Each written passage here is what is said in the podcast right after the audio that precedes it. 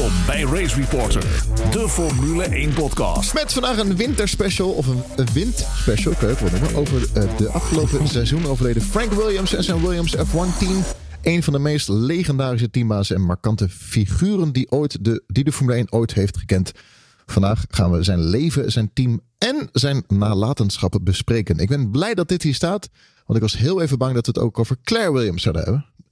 Het is dus de Frank Williams Die komt special. vanzelf wel voorbij, denk Ja, ik. die Ja? komt al voorbij, zeker. Ah, oké. Nou, goed. Eh, wil je lid worden? Wil je een trui kopen? Ga naar f1podcast.nl eh, of klik op de link bio. We hebben er twee tegenwoordig. Een hele mooie woke bio link op Twitter, Ah. Instagram. Het zesde seizoen alweer. Ik zeg het hardop. Het zesde seizoen. Wat? Volgens mij is dit aflevering 117.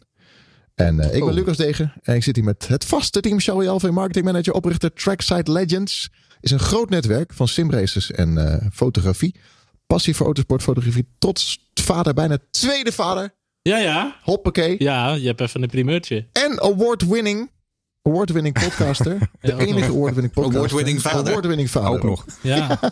En Jeroen schrijver NRC Volgas Magazine. Eh hoeveelste seizoen van Volgas Magazine?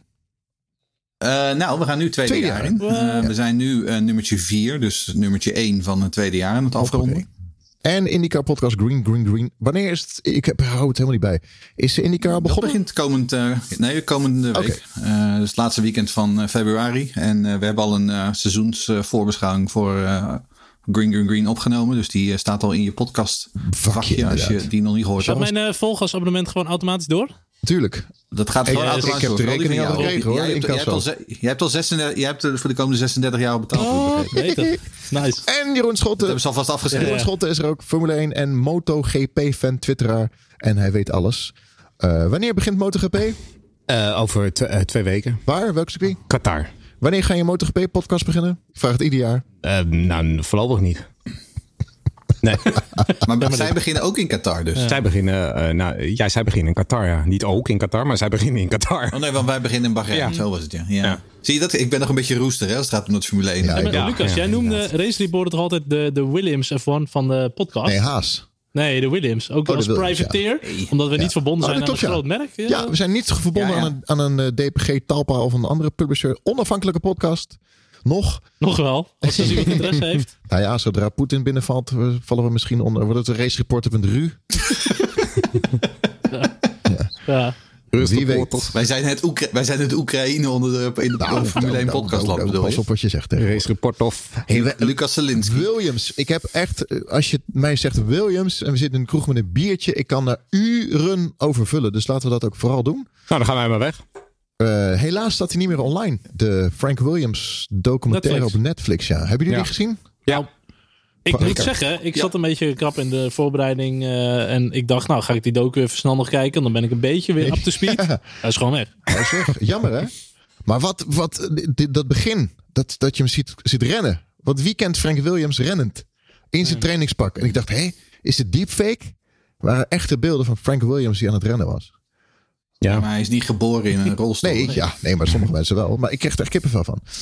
Ja, maar hij niet. Nee, klopt, Hij, hij- wat was, het, Vijf- was het 85 of 86? 86. Dat ongeluk Ja, ja, 86, ja. God, die Jeroen. Maar, maar daarvoor eh, liep hij gewoon door de Ja. pitstraat heen. Hij Ja. was toch het ook de, de langstlevende met eh Ja, dat, eh, zo'n hoge Hoe ja. dat? Zo'n Ja, quadruplic, eh, ik weet niet hoe ze het noemen. Maar, dat, Nee, dat weet ik ook niet precies. Maar volgens mij is hij de langslevende met zo'n dermate hoge dwarslesie of zoiets. ja. Maar respect hoor, wat hij ook nog heeft bereikt ook, Oh, ja. eh, daarna en zo. Eh, ik denk dat het ook voor velen die in een rolstoel zitten of die een handicap hebben, dat het echt wel een, een voorbeeld ook kan, kan zijn geweest. Absoluut. Ja, maar die man is een en al karakter geweest. En dat heeft hem ook eh, zo ver gebracht. Weet je wat de grap 86 is? begon die eigenlijk net. Jeroen Scholte, jij zegt deze man was. Maar voor mijn gevoel leeft hij gewoon nog steeds. Nou, hij was is natuurlijk zo. sowieso al een, eh, een paar jaar een beetje uit de spotlights, toch? Ja. Dus eh, we zijn hem al een beetje uit het oog verloren wat dat betreft. En eh, ja, afgelopen jaar natuurlijk overleden. Maar ja, goed, het is natuurlijk een gevolg van eh zijn verslechterde toestand. Frank Williams, The Early Years. Daar staat die tante S. Taal. Frank, wie is je vader, wie is je moeder? Ja, dat, ken je dat niet? Nee, sorry. Oh, Jurgen Rijman, ken je Nee. dat niet meer? Met Jurgen Rijman, dat was een typetje van, eh, van Jurgen Rijman, de, S. eh, de komiek. Eh, Tante S, dat was een, eh, een mevrouw uit Suriname. En die ging dan bekende Nederlanders interviewen. En dan zei ze, hoe is je vader, hoe is je moeder? Vertel. Oh nee, daarom Dus dat, ik het. Ja, maar dat, komt- en dat was dan... Ja, alleen maar van de radio. Hij was nooit op de radio. Ik kijk nooit tv. Nee, jij bent niet van de tv. Je bent van de radio. Ja, ja. Was Jurgen Rijman nooit op de nooit op de Nou, radio? niet met eh, die tante S in ieder geval. ergens. Oh, die- Nou. Dat ik weet. Niet met Tante S, nee. Nee, dat denk ik niet. Nee. Nee. En sowieso in Oh, deze woke zou moeder? Tante S sowieso niet meer kunnen, denk ik. Eh, nee. nee. Oh, goede vraag. Wie is zijn vader en wie is zijn moeder? Ja, zijn vader was een soldaat en zijn moeder een lerares. Maar eh, Ja. dat was het eigenlijk. Dus hij komt totaal niet uit een Hij kwam uit race. een militaire familie, toch? Ja, ah, hij komt niet uit een raceachtergrond. Ja. Echt volledig self-made man wat dat betreft. Cool. Wel gaaf hoor. Zoals, eh, zoals Frank, zo maken ze het tegenwoordig niet meer. Dat ze doorzetten is om gewoon alles op te bouwen, tegenslagen, alles. Ik vind het wel mooi wat hij allemaal heeft ge- neergezet. Ja, ik kan me herinneren. We hebben het in een eerdere podcast over gehad. Dat hij helemaal geen geld had. Helemaal nul. Ja. En dat het echt een godswonder is dat ze het hebben overleefd. Maar dan komen we misschien straks nog op de eerste jaren van het team van Frank Williams FW. Alle auto's hebben ook eh, dat, eh, eh, ja, dat kenmerk meegekregen. De ID, de FW14. Is dat die eh, 92? Mijn lievelings Frank Williams auto. Camel, mm, Red 5. Volgens Ik, eh, mij wel. strik- of is dat die uit 91 en is die uit 92 Ja. de 14B? Active Dat, suspension. dat, 14B is volgens mij 92. Maar Oh. Ja, dus dan is de 14 uit Ja. 91. Want die uit 91 en 92, die lijken echt heel veel op. ja, Ik vind het ook wel een van de mooiste hoor, de 14B. Ja, een beetje hetzelfde als de Red Ja, Bull vind ik ook. RB16 Ja. en de RB16B. Het is eigenlijk gewoon de volgende Ja. stap. En we, Ja. we mogen het niet zeggen, maar we hebben hem gewoon aangeraakt 14 februari. Nee, maar volgens mij mag je dat wel gewoon zeggen. Ja, oké. nou, we hebben hem dus in het geheim. Nou, maar als je eh, achtervleugels mag je niet meer aanraken. Hè? Nee, nee, nee. Nee, maar wij hebben dus in het geheim ooit die auto eh, in het echt ontmoet. Prachtig. Ik ben zo verliefd op die auto. Ja, en wat zei die toen? Dag Lucas. Hij vond het ook leuk ons te zien. Nee, maar even, nee, maar even serieus. Deze, ik, jullie weten, ik spaar eh 1 op 18 autootjes. Charles 1 op 3. Oh. Ja, zeker. Maar, die, Ja, daar geef je, daar geef je al onze donaties Ja, aan uit, toch? maar die, die Williams uit 92. Hij, ik heb hem nog niet gezien. Hij is nergens te krijgen. Nou, eh, nee, die heb ik ook niet veel Nee. gezien. Want ik, ik heb nog een periode gehad dat ik 1 op 43'jes heel erg actief eh, spaarde. En ik, de, de Williams uit begin jaren 90 Nee, kwam ik ook niet vaak. Maar Frits van Eer, die heeft dus gewoon meer Formule 1 auto's in het echt dan wij mij met z'n allen aan Ja, modelauto's. ja dat, is, dat is nu dat zegt. Die Dat collectie is wel ja. wel bizar gaaf. Voor, hè? Gewoon één op één en rijdend allemaal. Hè? Dus ja, ik vind het wel mooi om, eh, om dat te hebben gezien, zeg maar. Eeuwig dankbaar. Ja, en, en Rob. Bushok, die heeft, eh, toen heeft uitgenodigd om dat mogen te aanschouwen. Zeker. 1977. Frank gaat samenwerken. Frank, zeggen we Frank? Ja, hè? Ja, moet wel. Frank. Ja. Frank gaat samenwerken Zijn zijn moeder met ook, ene Patrick Head. Wel een decennium eerder, maar Wat zei ik dan? 1977. Ja, dat staat hier. Nou, in Ja, dat 1969 staat begon hij met Frank Williams cars, toch? Ah, oké. Ja, maar hij begon ook in het begin, in die eerste Ja. paar jaar reed hij toch inderdaad met, eh, was het niet met marches en zo? Met, eh, met ja, ja, ja, met zo'n? Cosworth Ja, motor. Dat, dat, dat deed ze eigenlijk allemaal destijds, toch? Cosworthje erin, Newland eh, bak erin. En Ja, dus vo- voordat hij het huidige team heeft, zeg maar, had hij dat Frank Williams Racing Cars opgericht in 1969 al. Dat was gewoon een Brabham chassis en een, eh een Cosworth motor, geen, geen Marches, maar Brabham. En eh, daar had hij toen eh gekocht. Daar kreeg ik nog ruzie over met Jack. Want eh, hij had tegen Jack gezegd volgens mij dat hij er niet in de Formule 1 mee ging racen. Maar alleen in de Formule 2. Dat kon toen nog. Had je hem een beetje ombouwen. En, Ja. Maar ging er toch in de Formule 1 mee racen. En toen die Pierce Courage heeft er nog twee keer een tweede plek meegehaald. En eh, vond Jack niet zo heel leuk dat hij dat toch ging doen. Eh, maar ja, zo is eh, Frank een beetje begonnen. Een beetje, een beetje sjoemelen, een beetje handelen, een beetje doen. Maar, maar later in de jaren 70 werd het wel marches. weet Ja, ja, ja. Zeker. ja, dat is het later wel geworden. Maar hij is begonnen dat Ja. eerste jaar met een begonnen Brabham. met Brabhams. Ja. Ja, oké. Toch Ja. vind ik dat wel mooi hoor. Dat je vroeger gewoon een oud chassis kon opkopen. Hup, andere motor erin, een beetje ombouwen. Hup, en uh, gaan met dat ding. En dan Hoezo als je net weer een upgrade had. Ja, het meest recente voorbeeld is Racing Point met Mercedes misschien. Nee, maar dat was, je kan het niet meer vergelijken met, met tegenwoordig. Nee, maar ik wil net zeggen, want dat was niet hetzelfde. Hè. Kijk, Racing Point inderdaad had wat blueprints eh, eh, geleend, zeg maar. Maar dat je gewoon iemands tweedehands auto kon kopen. En inderdaad daarmee gewoon aan de start kon verschijnen. Ja, dat Ja. is wel echt... Ik wil, Andrea Moda heeft dat toen nog geprobeerd met Coloni, ergens begin jaren 90. Ja. Die kocht de inboede van Coloni op. En toen bleek dat hij zichzelf niet ingeschreven had. En toen mochten die auto's niet meer. Klopt, hè? Ehm, maar ik bedoel, maar, eh, zelfs toen kon, het, eigenlijk- kon dat eigenlijk al niet. Ehm, ik, wil- het, het enige wat ik me kan bedenken is dat in 87 Scuderia Italia nog een keer met een ongebouwde Ja. Formule 3000 auto aan de start kwam in eh, Brazilië. Ja. Omdat de, de echte Formule 1 auto nog niet klaar was. Is, is dit besproken in de Crap Team Special? Ja, we hebben alles Ja, ja, besproken. zeker. Ja, zeker. Maar wat, wat, Ja, wat ook toen, wat, groot voordeel was, eh, de- dus je kon altijd die Cosworth motor kopen. Die, was, dat was gewoon een hele goede motor. En blijkbaar kon Ja. hij in alle chassis. Dat weet ik verder ook niet. Maar nu kan dat tegenwoordig allemaal niet meer. Maar blijkbaar was dat toen allemaal huppatee, eh, plug and play of zo. Ik weet, ik weet niet hoe dat ging. Maar, Maar die motor die heeft ook over meer dan 150 Grand Prix. Ja, ja, ja. Zo, die, eh, de oorspronkelijke. heel veel wereldtitels ook. Met Graham ja, Hill en noem maar op. eh, al dat soort... Al ja. die dingen, al- alles uit de jaren 70. Jimmy ja. Clark Ja. volgens mij ook allemaal met die, met die Cosworth motor. Ja, Ja. dat was, Vraag je over Frank Williams en Pat- Patrick Head. Hoe hebben ze elkaar ontmoet? Waarom zijn ze gaan samenwerken? Nou, dat, dat was pas eh, later toen, eh, toen, ze dat, eh, toen hij dat originele team heeft verkocht en het huidige Williams ging beginnen. Toen ging hij pas met Patrick Head samenwerken. Maar daarvoor zat hij met zijn eigen team. Dat was nog zonder Patrick Head. En toen heeft hij gewoon oude chassisjes gekocht. En toen ging hij zijn beste vriend was Piers Courage. Hè, en die heeft daarin gereden. En die ging in Zandvoort verbranden. Die heel tragisch.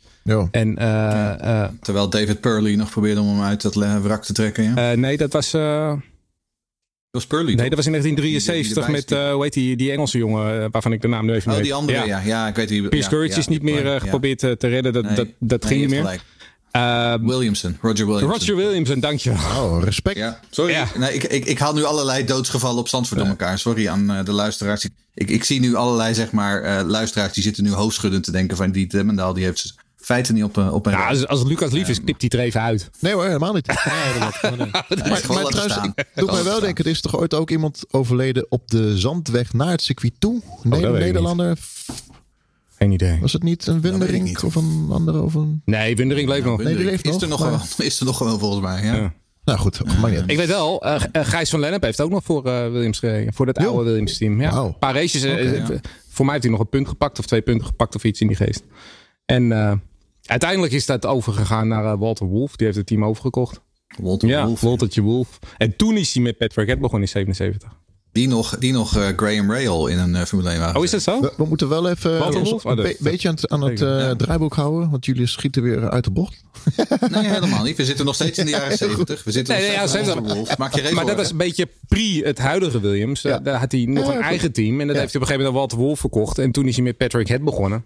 En toen was het echt een Williams Grand toen- Prix Engineering. eh, ja. Ja. ja. Exact. En toen hebben ze een oude, oude vloerbedekkingenfabriek gekocht. En nou, dat Maar was dat is ook begin. wel zo'n klassieke kwam- foto, toch? En Met toen die- kwamen de Saoedi's. Ja, maar dat is ook zo'n klassieke ja. foto, toch? Met die vrachtwagen en een klein fabriekje. Zo heel eh, idyllisch was het nog. Ik vind en, dat wel gaaf. En, en toen had hij inderdaad, hij was de eerste die dacht van in dat Midden-Oosten daar is geld te halen. En toen is hij daar een keer naartoe gegaan. En eh, toen heeft hij, met- wat, Al Bilal was van een of andere handelsfirma. Ja, zoiets, ja. En eh, Fly, Fly Saudi, Ja, ja, dat ja. was die, eh, de luchtvaartmaatschappij. Ja, Eh, en, opeens, en natuurlijk de Bin Laden Group. Ja. Ja, heeft ook nog ja op de Williams. absoluut. Die Was witte, toen mensenrecht ook niet al een dingetje? Of dat Nou, toen in de jaren niet. 70 Nee, hadden we helemaal niks. Dat was niks een dingetje. Nou ja, ja, toen, was geen toen, Twitter. toen maakte hij alleen druk om Zuid-Afrika en om Vietnam. Ja, ik. waren ze nog Dus, niet zo woke. Maar het is wel interessant, want eh, inderdaad, inclusief de Laden family. eh, dat was die witte Williams met groene Ach, letters. Die was zo eh, mooi. wit met groen. Ja. Maar- Een van de mooiste eh, auto's. en Lele- Leland stond er ook nog op. En eh, Tak. Tak maar, maar natuurlijk, even, ja, even, om, TAG. even om duidelijk te maken. De, Ja, ja, die, dat is hem ja.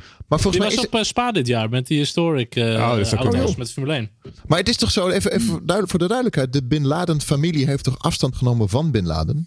Ja, dat weet ik niet. Ja, ja, ja, Ja, zeker. dus de- ja, maar kijk, de Bin Laden Ja, family. daarom. Ik bedoel, er zijn er, eh, er zijn er een stuk of 40, 50. Ja, hè? nee, maar dat we dat wel even Eh, recht de van familie die familie. En, en ja, ik nou ja, bijna. Kijk, en hij is een een of andere zesde neef of zo. Eh, en hij is inderdaad eh, het zwarte schaap en is afgedreven. Maar ik bedoel, de Bin Laden waren destijds Ja, maar- gewoon. Dat was een. een Dat wil ik even gezegd hebben, dat we niet eh, het terrorisme koppelen aan Williams. Nee, dat, nee, daarom. nee, nee, maar nee, dat wil ik even, even recht zetten. Eh, maar na 9-11 kwamen natuurlijk al die foto's meteen weer opduiken. Ja, dat, dat, kon je, dat kon je natuurlijk wel. Maar volgens mij eh, zijn ze toen... Want toen in 1977 inderdaad, toen ze het team zijn begonnen... toen hebben ze wel voor het eerst een March volgens mij gekocht inderdaad. Oké. nee. Dacht ik. Ik, ik heb al die, ik, ik heb alle die jaren heb ik niet heel erg helder. Nou, ik heb Nee, het ik ook niet meer. zo, maar- eh, Tenminste, niet Formule 1 kijkend. Ja, ik ben wel ik- al zo ik oud dat ik ik toen leefde. Maar Ik was ook min 6 in 19, 1977. Dus Oké, ja, ik zit jullie aan te kijken. Zijn, we- zijn we er klaar met de jaren 70? ik haal ook wel de Nee, we zijn drankjes, nooit want dit is gewoon nog niet mijn... eh, Wat zei je, Charles? Ik zeg, ik haal de drankjes al, want dit is gewoon niet mijn... eh, weet niet nee, we- je kan niet zomaar naar de ethisch skippen. Want je, je allereerste zegen was in 1979. Nou, oh, precies. ja, sorry. Take it away. Oké, Clay Rigazzoni. Nou, ga maar. Hup, kom Nou maar. ja, de, Clay op Silverstone. eh, dat was het. En eh, ja, een mooie zege. En Maar eh, en Alan die- Jones was de waren teamgenoot. ook- En eigenlijk Ja. wilde Frank heel graag dat Alan Jones de eerste zege zou binnenhalen. Dus die was een beetje, die heb je ook niet echt zien lachen op de, op de oude foto's als je die nog eh, terughaalt. Eh, die was er niet heel erg blij mee, gek Ook wel genoeg. zonde eigenlijk. Ja, maar Frank was ook een heel raar mannetje. Maar daar komen we Ja. later nog wel een beetje op. Maar het Maar ze de- maar aparte manier wel van meteen- ze- met coureurs omgaan. Ze deden ook wel meteen, meteen vooraan mee. Hè? Want ik bedoel, in negen- een jaar later, in 80, werd Alan Jones al kampioen. Eh Reutemann miste de titel echt op Haar. haar, haar ten Ja. Opzichte van Piquet. En vervolgens, eh hoe heet hij, Rosberg natuurlijk in 82, Ja. die ook de titel pakte. Ja. Ehm, dus ik bedoel, al die, al die Saudische centen, dat hielp wel. Want eh, het, het, ging gewoon, het ging wel echt als, meteen als de brandweer. Ze deden meteen eh, mee om de, om de prijzen. Maar Alan Jones heb ik altijd wel een mooi vent gevonden. Ja, prachtig. Ah, echte ook, hè? Kek ook. Kek ook. Ook wel mooi om te zien, ja. ja. En dat was voor... Allebei, eh, allebei kettings, kettingrokers natuurlijk. Toch wel raar dat, dat de Rosberg dan weer de ideale schoonzoon is. Echt to- totaal het andere. Maar Ja. dat even terzijde. Ah, toch Ah, je wilt Nico. Ja, Ja, Nico. Nico. is wel heel ver van de boom Ja. gevallen hoor, wat dat betreft. Ja. Maar ook dat is weer zo'n Ja, maar idyllisch plaatje, toch? Met die oude coureurs op de pitwall zitten roken, weet je, op peukje en zo. Dat je denkt, dat, nog net geen biertje bij, weet je wel, half blote vrouwen en zo. dat Nou, kon gewoon in die nou. tijd. Nou, soms wel Er- Er niet. zijn foto's inderdaad van eh keken met ontbloot bovenlijf. Zijn pilot, zijn pilot Ja. op, zijn Ray-Bans en dan een, eh, een sigaretje en een prachtig, biertje. toch? Ja, het is wel prachtig. echt fantastische tijden. Dat zou het leuk zijn als Max dat Echt ook gewoon weer gaat doen. Dat is lekker anti- Ja. Kan je anti-woke. toch niet voorstellen gewoon? Ja, maar dit- allemaal mooie figuren. Clay Recordzoni met zijn grote snor eh, liep hij daar. Ook zo'n prachtig vent. Ja, Reutemann. natuurlijk. Ja, absoluut. Ja, Oh, oh, oh. het waren wel prachtige, prachtige periodes. Ja. En toen inderdaad, toen in ehm, was het 84, toen kwam de Honda motor. Ja. En dat was natuurlijk de grote Ja, omslag. de jaren 80, de zoete smaak van de eerste successen volop titels in de 80s. We gaan Ja. naar Silverstone. Nou ja, we, we, noemden ze dus, Inderdaad. nou ja, we noemden dus net inderdaad al die, die eerste wereldtitels van Jones en Rosberg. Nou, dat was nog met eh, hè, de oude opzet. En toen in 1983 toen deed Honda zijn intrede in de Formule 1. Eerst met Spirit. eh, met Stefan Johansson achter het stuur. Ehm, maar Honda had al heel gauw door. Met Spirit gaan we de oorlog niet winnen. Eh, dus die sloten een deal met Williams. En vanaf 1984 ehm, lag de ehm, Honda achterin de Williams, de Canon, dat was de, de, de, de, de Denim ICI Williams. Die werd toen al een beetje blauw-geel, zeg maar. Eh, dus dat is een voorloper op de Canon Williams van later. Ja, en toen eh, begon het, toen begon het pas echt te lopen natuurlijk. Want toen kwam ook jouw grote vriend Piquet erbij. Ja, mijn grote vriend. Ja, ja. Ik, ik, ik was nooit zo gecharmeerd van hem. Maar eigenlijk is dat ook weer niet terecht. Weet je, ik hou wel van mensen met een beetje eh, controverse en die af en toe een klootzak zijn. En dat was hij eigenlijk wel. Alleen het probleem was gewoon, hij was gewoon heel erg anti-Mensel. En ik was voor Mensel. En ja, ik had twee helden. Dat waren Mensel en Senna toen ik jong was. En Piquet was gewoon anti-Mensel en anti-Senna. Dus ja, eh, als jochie vond ik dat niet echt... eh, ja, nee. En toen ging hij ook nog opmerkingen maken over, Over de vrouw van Mensel, inderdaad. En, Oh, smerig. ja, maar sowieso. Hij was, hij was natuurlijk. In, in 1986 verloor hij die wereldtitel aan Alain Prost en zo. En de, de- dan ging hij meteen in het openbaar ging hij daarover janken. Want hij had eerste rijder zullen wezen en zo. Maar Patrick het wist niks van die afspraak. Want hij had gemaakt met Frank Williams. Maar die lag in het ziekenhuis. Dus weet je. En dat ging allemaal in het openbaar. En dat, ik vond het gewoon. Ja, ik vond het een vervelende man. Maar dat is niet helemaal terecht. Want al die grote coureurs zijn vervelende mannen eigenlijk. Ja, nou, en Mensel natuurlijk ook. Is natuurlijk ook een handel. Ja. Maar ik moet zeggen, ik heb, ik heb dus de afgelopen maanden heb ik die, die seizoenen terug zitten kijken. En ik, be- ik begreep nooit zo helemaal waarom hij altijd zo anti-Piquet was. Omdat hij toch gewoon drie wereldtitels Ja? heeft gehaald. Maar Mensel was echt gewoon Beter. Beter. Ja. Echt gewoon veel beter. Vooral in 87. Dat ding van Mensel ging de hele tijd stuk. En Piquet werd de hele tijd tweede. Eh, en die werd uiteindelijk wereldkampioen.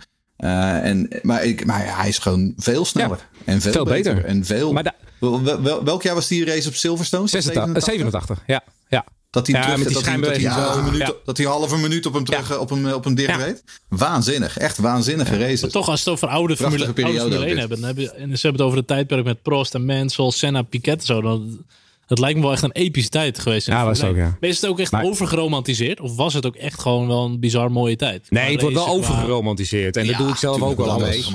Ja, omdat het in je hoofd ook met nostalgie en ouder worden. Gevoelsmatig dan- waren al die races waren echt fantastisch of zo. Of, eh, Nou, Dat is dit niet is zo. Kijk, jij zegt... Dat is niet nee, zo. Ik wil zeggen, jij zegt net die, eh, die, die move van Mansell op Ja. Piquet. Achter op hanger Ja. straight. Prachtig. Ja, absoluut. Maar daar gingen 30 ronden aan vooraf. Waarbij ze gewoon 30 ronden lang in een rondje Ja. in de rond te reden. Ja. En er gebeurt verder niet zoveel. En je had natuurlijk ook het verschil tussen die turbo-teams en die niet-turbo-teams. Nou ja, die niet-turbo-teams die, die, deden- die waren er eigenlijk niet. Ja, die waren er wel, maar die deden gewoon niet mee. Eh, die lagen binnen no time iedere race vier, vijf ronden achter. Ehm, en die turbo's gingen ook de hele tijd stuk. Want dat was het natuurlijk ook nog. Dus het was ook gewoon uiteindelijk gewoon een soort van eh, slijtageslag, zeg maar. En, en je moest gewoon maar blijven rijden. Maar je moet- dus nee, Ik, ik, alleen de auto's zagen er mooier uit. Veel mooier. Ze, Ja. ze waren kleiner, dus, ze- dus je had veel meer het idee van snelheid. Geen- Eh, geen dat stuurbekrachtiging. valt- Dat valt me nu altijd tegen. Geen stuurbekrachtiging. Ze, ze hadden zo ongelooflijk veel vermogen. En ze hadden natuurlijk een waanzinnig mooi geluid. dat wou ik zeggen, in 1986. Toen hadden ze gewoon een kwalificatiemotor. Die mochten ze erin proppen. Die kon maar vier Ja. minuten eh, reizen of, of eh, rijden. Of Ja, vijf minuutjes of zo. En die, die blazen dan met 1350 pk. Die hadden een extra boost nog voor kwalificatie. Nou, na vier, vijf minuten was hij stuk. Dus na een paar rondjes moest het eruit halen. Er kwam een racemotortje in. Die kon ook maar één raceje vol trouwens. Maar wa- waanzinnige bolides. Ja, wat Honda nam na zo'n Grand Prix weekend. Die namen gewoon 15 Ja motoren mee. er zat helemaal geen restricties. krappe- en, en dat was nog aan de krappe kant. Ja. hè? Want ik bedoel, eh, vooral Ferrari bijvoorbeeld had op een gegeven moment ook een periode. En die Brabham BMW, dat was ook zo. Dat ding, die dingen die bleven Ja. maar gaan. En dan op een gegeven moment, dan was Ferrari gewoon, dan is al 12 motoren. Dan waren ze op zondagochtend in de warm-up. En dan hadden ze al 12 motoren opgeladen. Echt, wel- echt krankzinnig. Ik moet wel eerlijk zeggen. was ook onhoudbaar, hè? Qua, qua gewoon puur kapitaalvernietiging. Is het ook? Nee, het is ook. En Het, het, het waren hartstikke mooie tijden, maar dat kan je nu niet meer doen. Maar ik moet wel eerlijk zeggen, en dan even nog even opnemen voor Piquet. Ehm, als je, nou ja, maar als je gewoon de, de, de all-time statistieken ziet, staat hij heel erg hoog. Eigenlijk op een plek waar hij Ja. qua talent niet, volgens mij niet echt thuis hoort.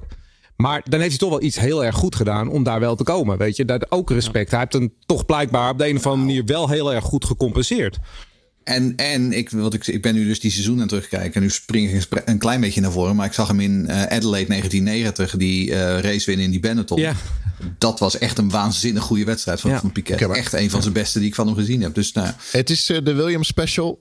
Niet- Ja, ja, ja, zeker. En niet de Nelson Pickett special. Zoals de Belgen zeggen. om aan te geven dat Piquet wel degelijk, Piquet, dat Piquet er wel degelijk iets van kon. Ja, maar ik moet wel. Jij zegt dat, maar die jaren van. eh, Want Charles vragen, wat was er dan eigenlijk zo leuk? En die, die karakters waren natuurlijk echt zo puur. En dat is Frank Williams ook. Tuurlijk. En Patrick Head was dat ook. Dat zijn, die horen gewoon. Die hoort feilloos in dat rijtje van Senna en Prost en Piquet en Menzel. Daar hoort Frank Williams ook gewoon Niks bij. mediatraining of opgedoft. Nee joh, rauwe het. figuren. Ja, rauwe Alan figuren. Jones, K.K. Rosberg. Nou, maar op. Toto Wolff is ook rauw. ja, eh, Ro- maar Rosberg ook. Wat, wat ik bedoel, Rosberg won natuurlijk in 84 die krankzinnige wedstrijd op Dallas. Waar het geloof ik, wat is het, 65 graden luchttemperatuur was of zo. Ja. En toen iedereen maar klagen over dat die baan zo slecht was. En toen keek Rosberg van, ja, maar wat zitten we nou met te zeiken met z'n allen?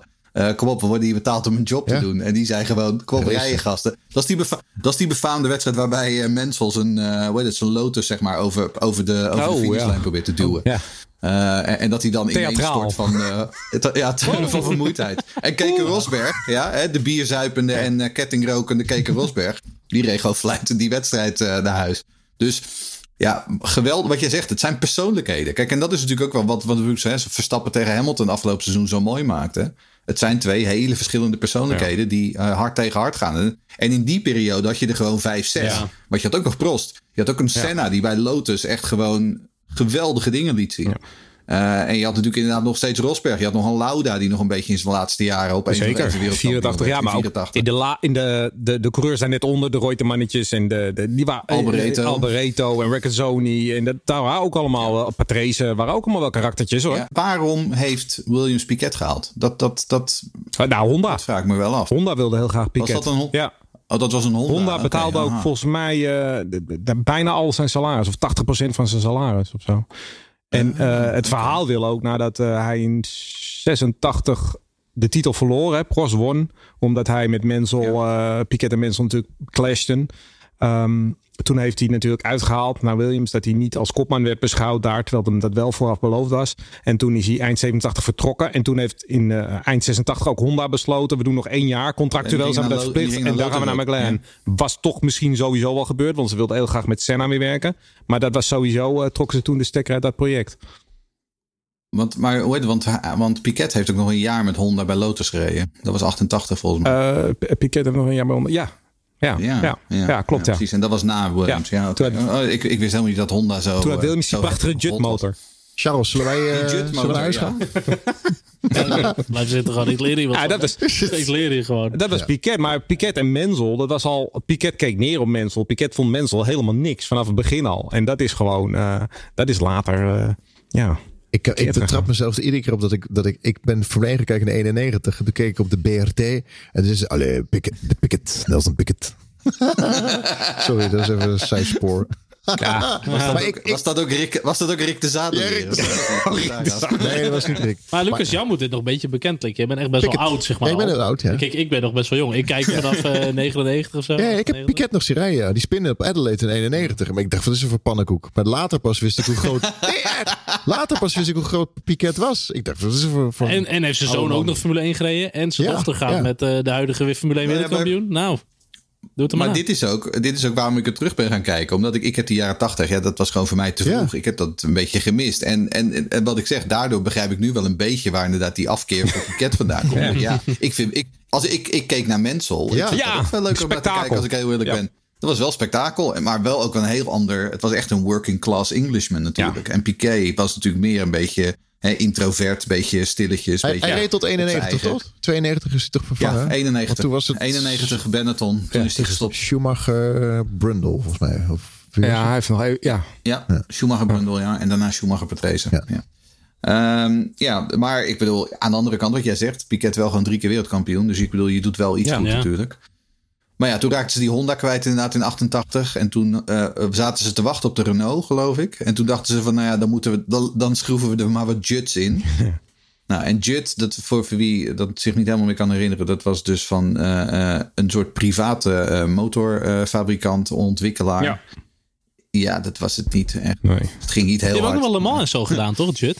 Eh, dat Ja. durf ik niet te Zijn zeggen. er wel eh Ja. gaan we doorgegaan. Wat is het toch bizar als je toch kijkt naar de Formule 1 van nu? Is het allemaal grote merken? Aston Martin, Porsche misschien die erin gaat, Honda. En Jut, is er voor een onbekend merk? Ja, we hebben ook Brian Ja, Hart dat is een gehad. beetje hard. ook zo. Nou, ik wil het zeggen. Ja. Ja, hard. Ik bedoel, daar reed Jos Verstappen in 1996 mee, in die Arrows. Daar, zat een, daar lag een hard achter. Dat is toch hetzelfde met een Cosworth of zo. Dat zijn ook, natuurlijk, het zijn Ja, wel ik grote merken, zeggen. maar vergeleken met autofabrikanten. Ja, maar dat was nog wel een Ford gelieerd. ja, ik kan het zeggen. Dat was een goede motor. Ja, Cosworth, Cosworth was gewoon eigendom van Ford, ja. Ehm, maar Hart was echt een privé... Was een, ja, Hart was een privé, was een privé eh, en Judd constructeur ook. van motoren. En ook. was goed in de rally John. Judd, geloof ik. Ja, zoiets, ja.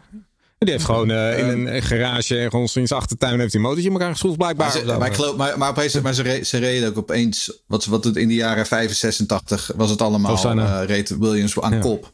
En in 88 waren ze gewoon echt helemaal nergens. Eh, Ik bedoel, ik geloof dat, ik geloof dat Mansell misschien 10 punten heeft gehad dat seizoen of zo. Want het was, het was helemaal niks. En daarom ging hij ook naar Ferrari Ja. in 89. Toen ging, naast wie ging de rijden toen, mensen?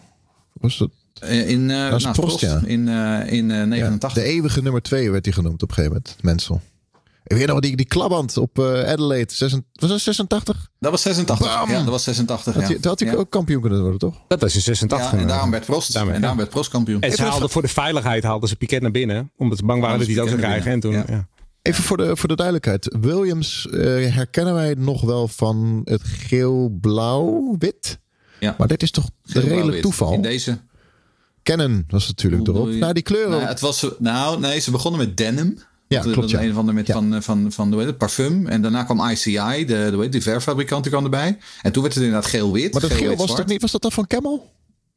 Nee, dat was van eh, ICI. Ja, dan kan je dus nagaan. Dat is toch grappig? Ja. En daarna kwam Canon, eh, kwamen Canon er inderdaad bij. En eh, hoe heet het, dat eh, Camel kwam er natuurlijk ook bij in 91, Maar dat zijn 92. dus eigenlijk. Is het dan toeval? Of is het zo van: oké, we hebben geel. eh, we moeten nieuwe sponsor zoeken geel. Dus laten we maar. Ik vind dat het eigenlijk is het gewoon een lapjeskat. Als je er, heel, als je er naar Het kijkt. is eh, absoluut een lapjeskat. Ja. Want het is niet de Williams kleur. Maar, Maar, ze hebben het, daar hebben we het mee geassocieerd. nee, want Canon kwam in 586 of zo. Ja. Eh, en dat is er dan eigenlijk, is eigenlijk toch tot 93 bij geweest. Tot en met eh, de wereldtitel van Prost. Ja.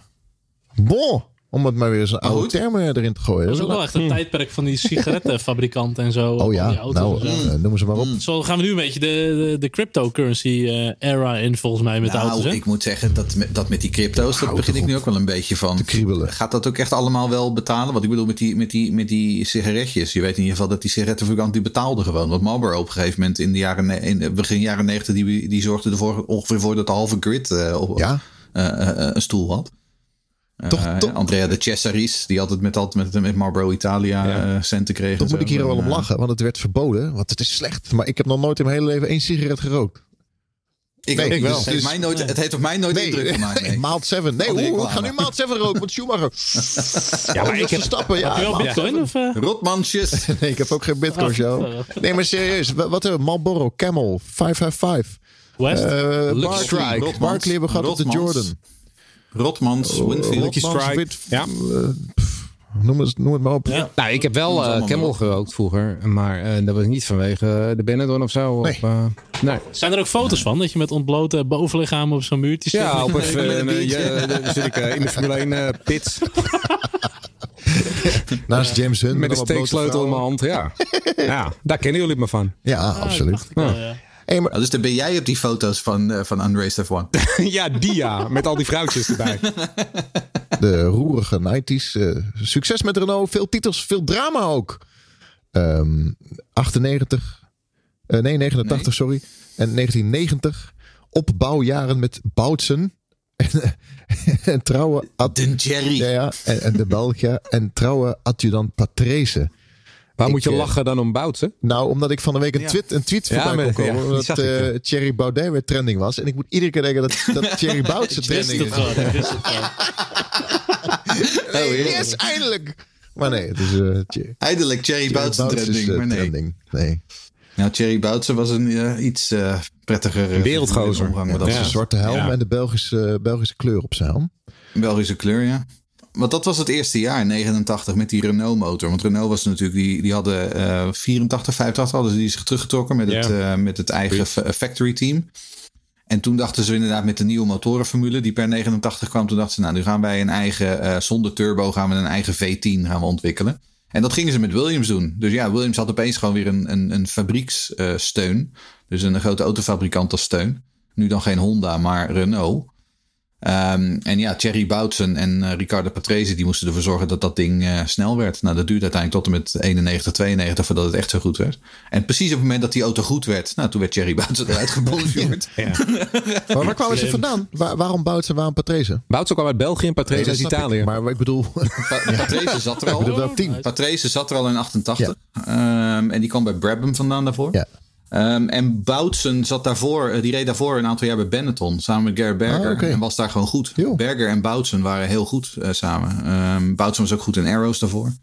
Ehm, dus ja, Ba- Boet, Tje- Boetsen was in die dagen wel een, een, was een van de up-and-coming guys. Hoewel eh, James Hunt, die vond, er, geloof ik, die vond geloof ik altijd dat het een beetje een journeyman was en dat hij er geen reet van kon. Nou, het- het misschien ook niet echt eh, de uitstraling en het karakter van een eh, waar James Hunt van zou hebben gehouden, denk ik. Nee, niet echt. Nee, Maar het was James gewoon een hele lieve man. Ik weet Ja. dat James Hunt, volgens mij, die was ooit heel boos op Patrese vanwege een dodelijk ongeval bij een crash. Start. Ja.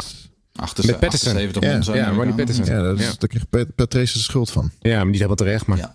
Ja, dat was, de Hunt was er ze hebben echt lang die, liver- die livery gehad met dat eh, geel-blauw-wit, zeg maar. Een beetje rood. heel lang. Ja, Ja, met het ook Tot en met, tot en met 1993. met het voetje van eh, Mario, geloof ik. Of eh, nee, die andere Sega. Sonic. Ja, nee, Sonic. Sega. Ja, Ja, Sonic van. Sonic the Hedgehog, Oh, ja. ja. ja. Waar het gaspedaal Ja, ook. Ja, Ja, laf, ja. hè? Ja. Op Donington hadden ze hele grote, heel groot uitgepakt.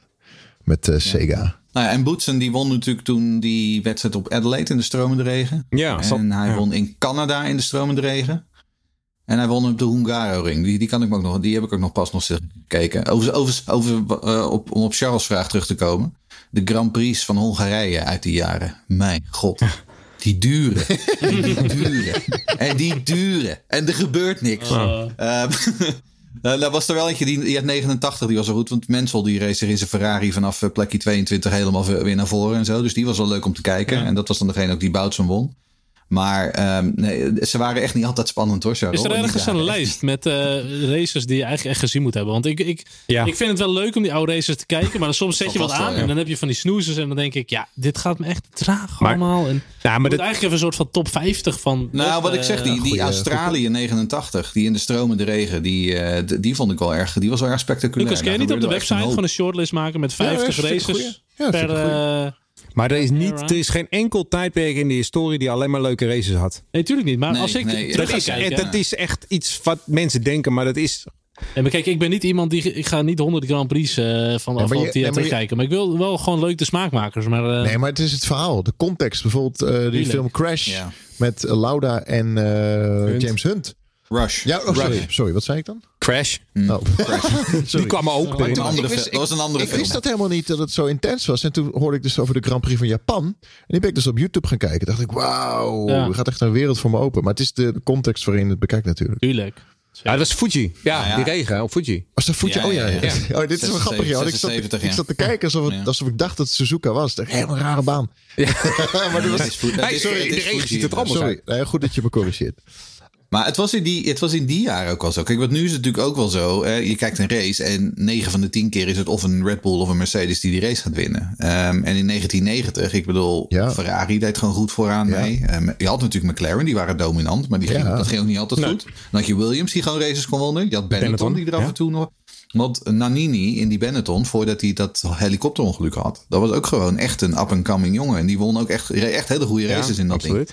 Dus je had gewoon meer teams die vooraan mee konden Ja. doen. En dat is wel een beetje, in die zin, wa- was dat best een gouden periode. Omdat je gewoon veel strijd had. Ja, maar dat zeg jij nu. Maar aan het eind van het jaar, dan zeg jij, we hadden, we Dat hadden ik. nooit verwacht Ja. dat, we, dat Alonso Dat kampioen zou worden. Maar wat, Nee, nou, ik hoop dat 2022 dus exact zo'n jaar gaat worden. Ja, ik Maar hoop het ook. Dat weten we nog maar wat is wel... Als we weer terug gaan naar Williams, zullen we dat doen? Doe maar.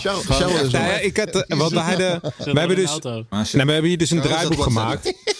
En daar kwamen dus een aantal keren dat wij opmerkelijk rijderskeuze hadden. En dit was er dus eentje die, die Jeroen inderdaad zich afvroeg van waarom moest eind 1990 Jerry Boutsen eh, vertrekken bij Williams? En ik vraag me af of hij een goed antwoord heeft gevonden. Nou ja, omdat, gewoon. Frank Williams. Bout. Want, because Frank Williams. Ik, Ja. ik snap het nog steeds. Het idee was dat Patrese en Mensel, want in 91 zou Mensel weer terugkomen, dat Mensel en Patrese beter zouden werken, omdat die in 88 ook eh, goed met elkaar door één, door, eh, door één deur konden.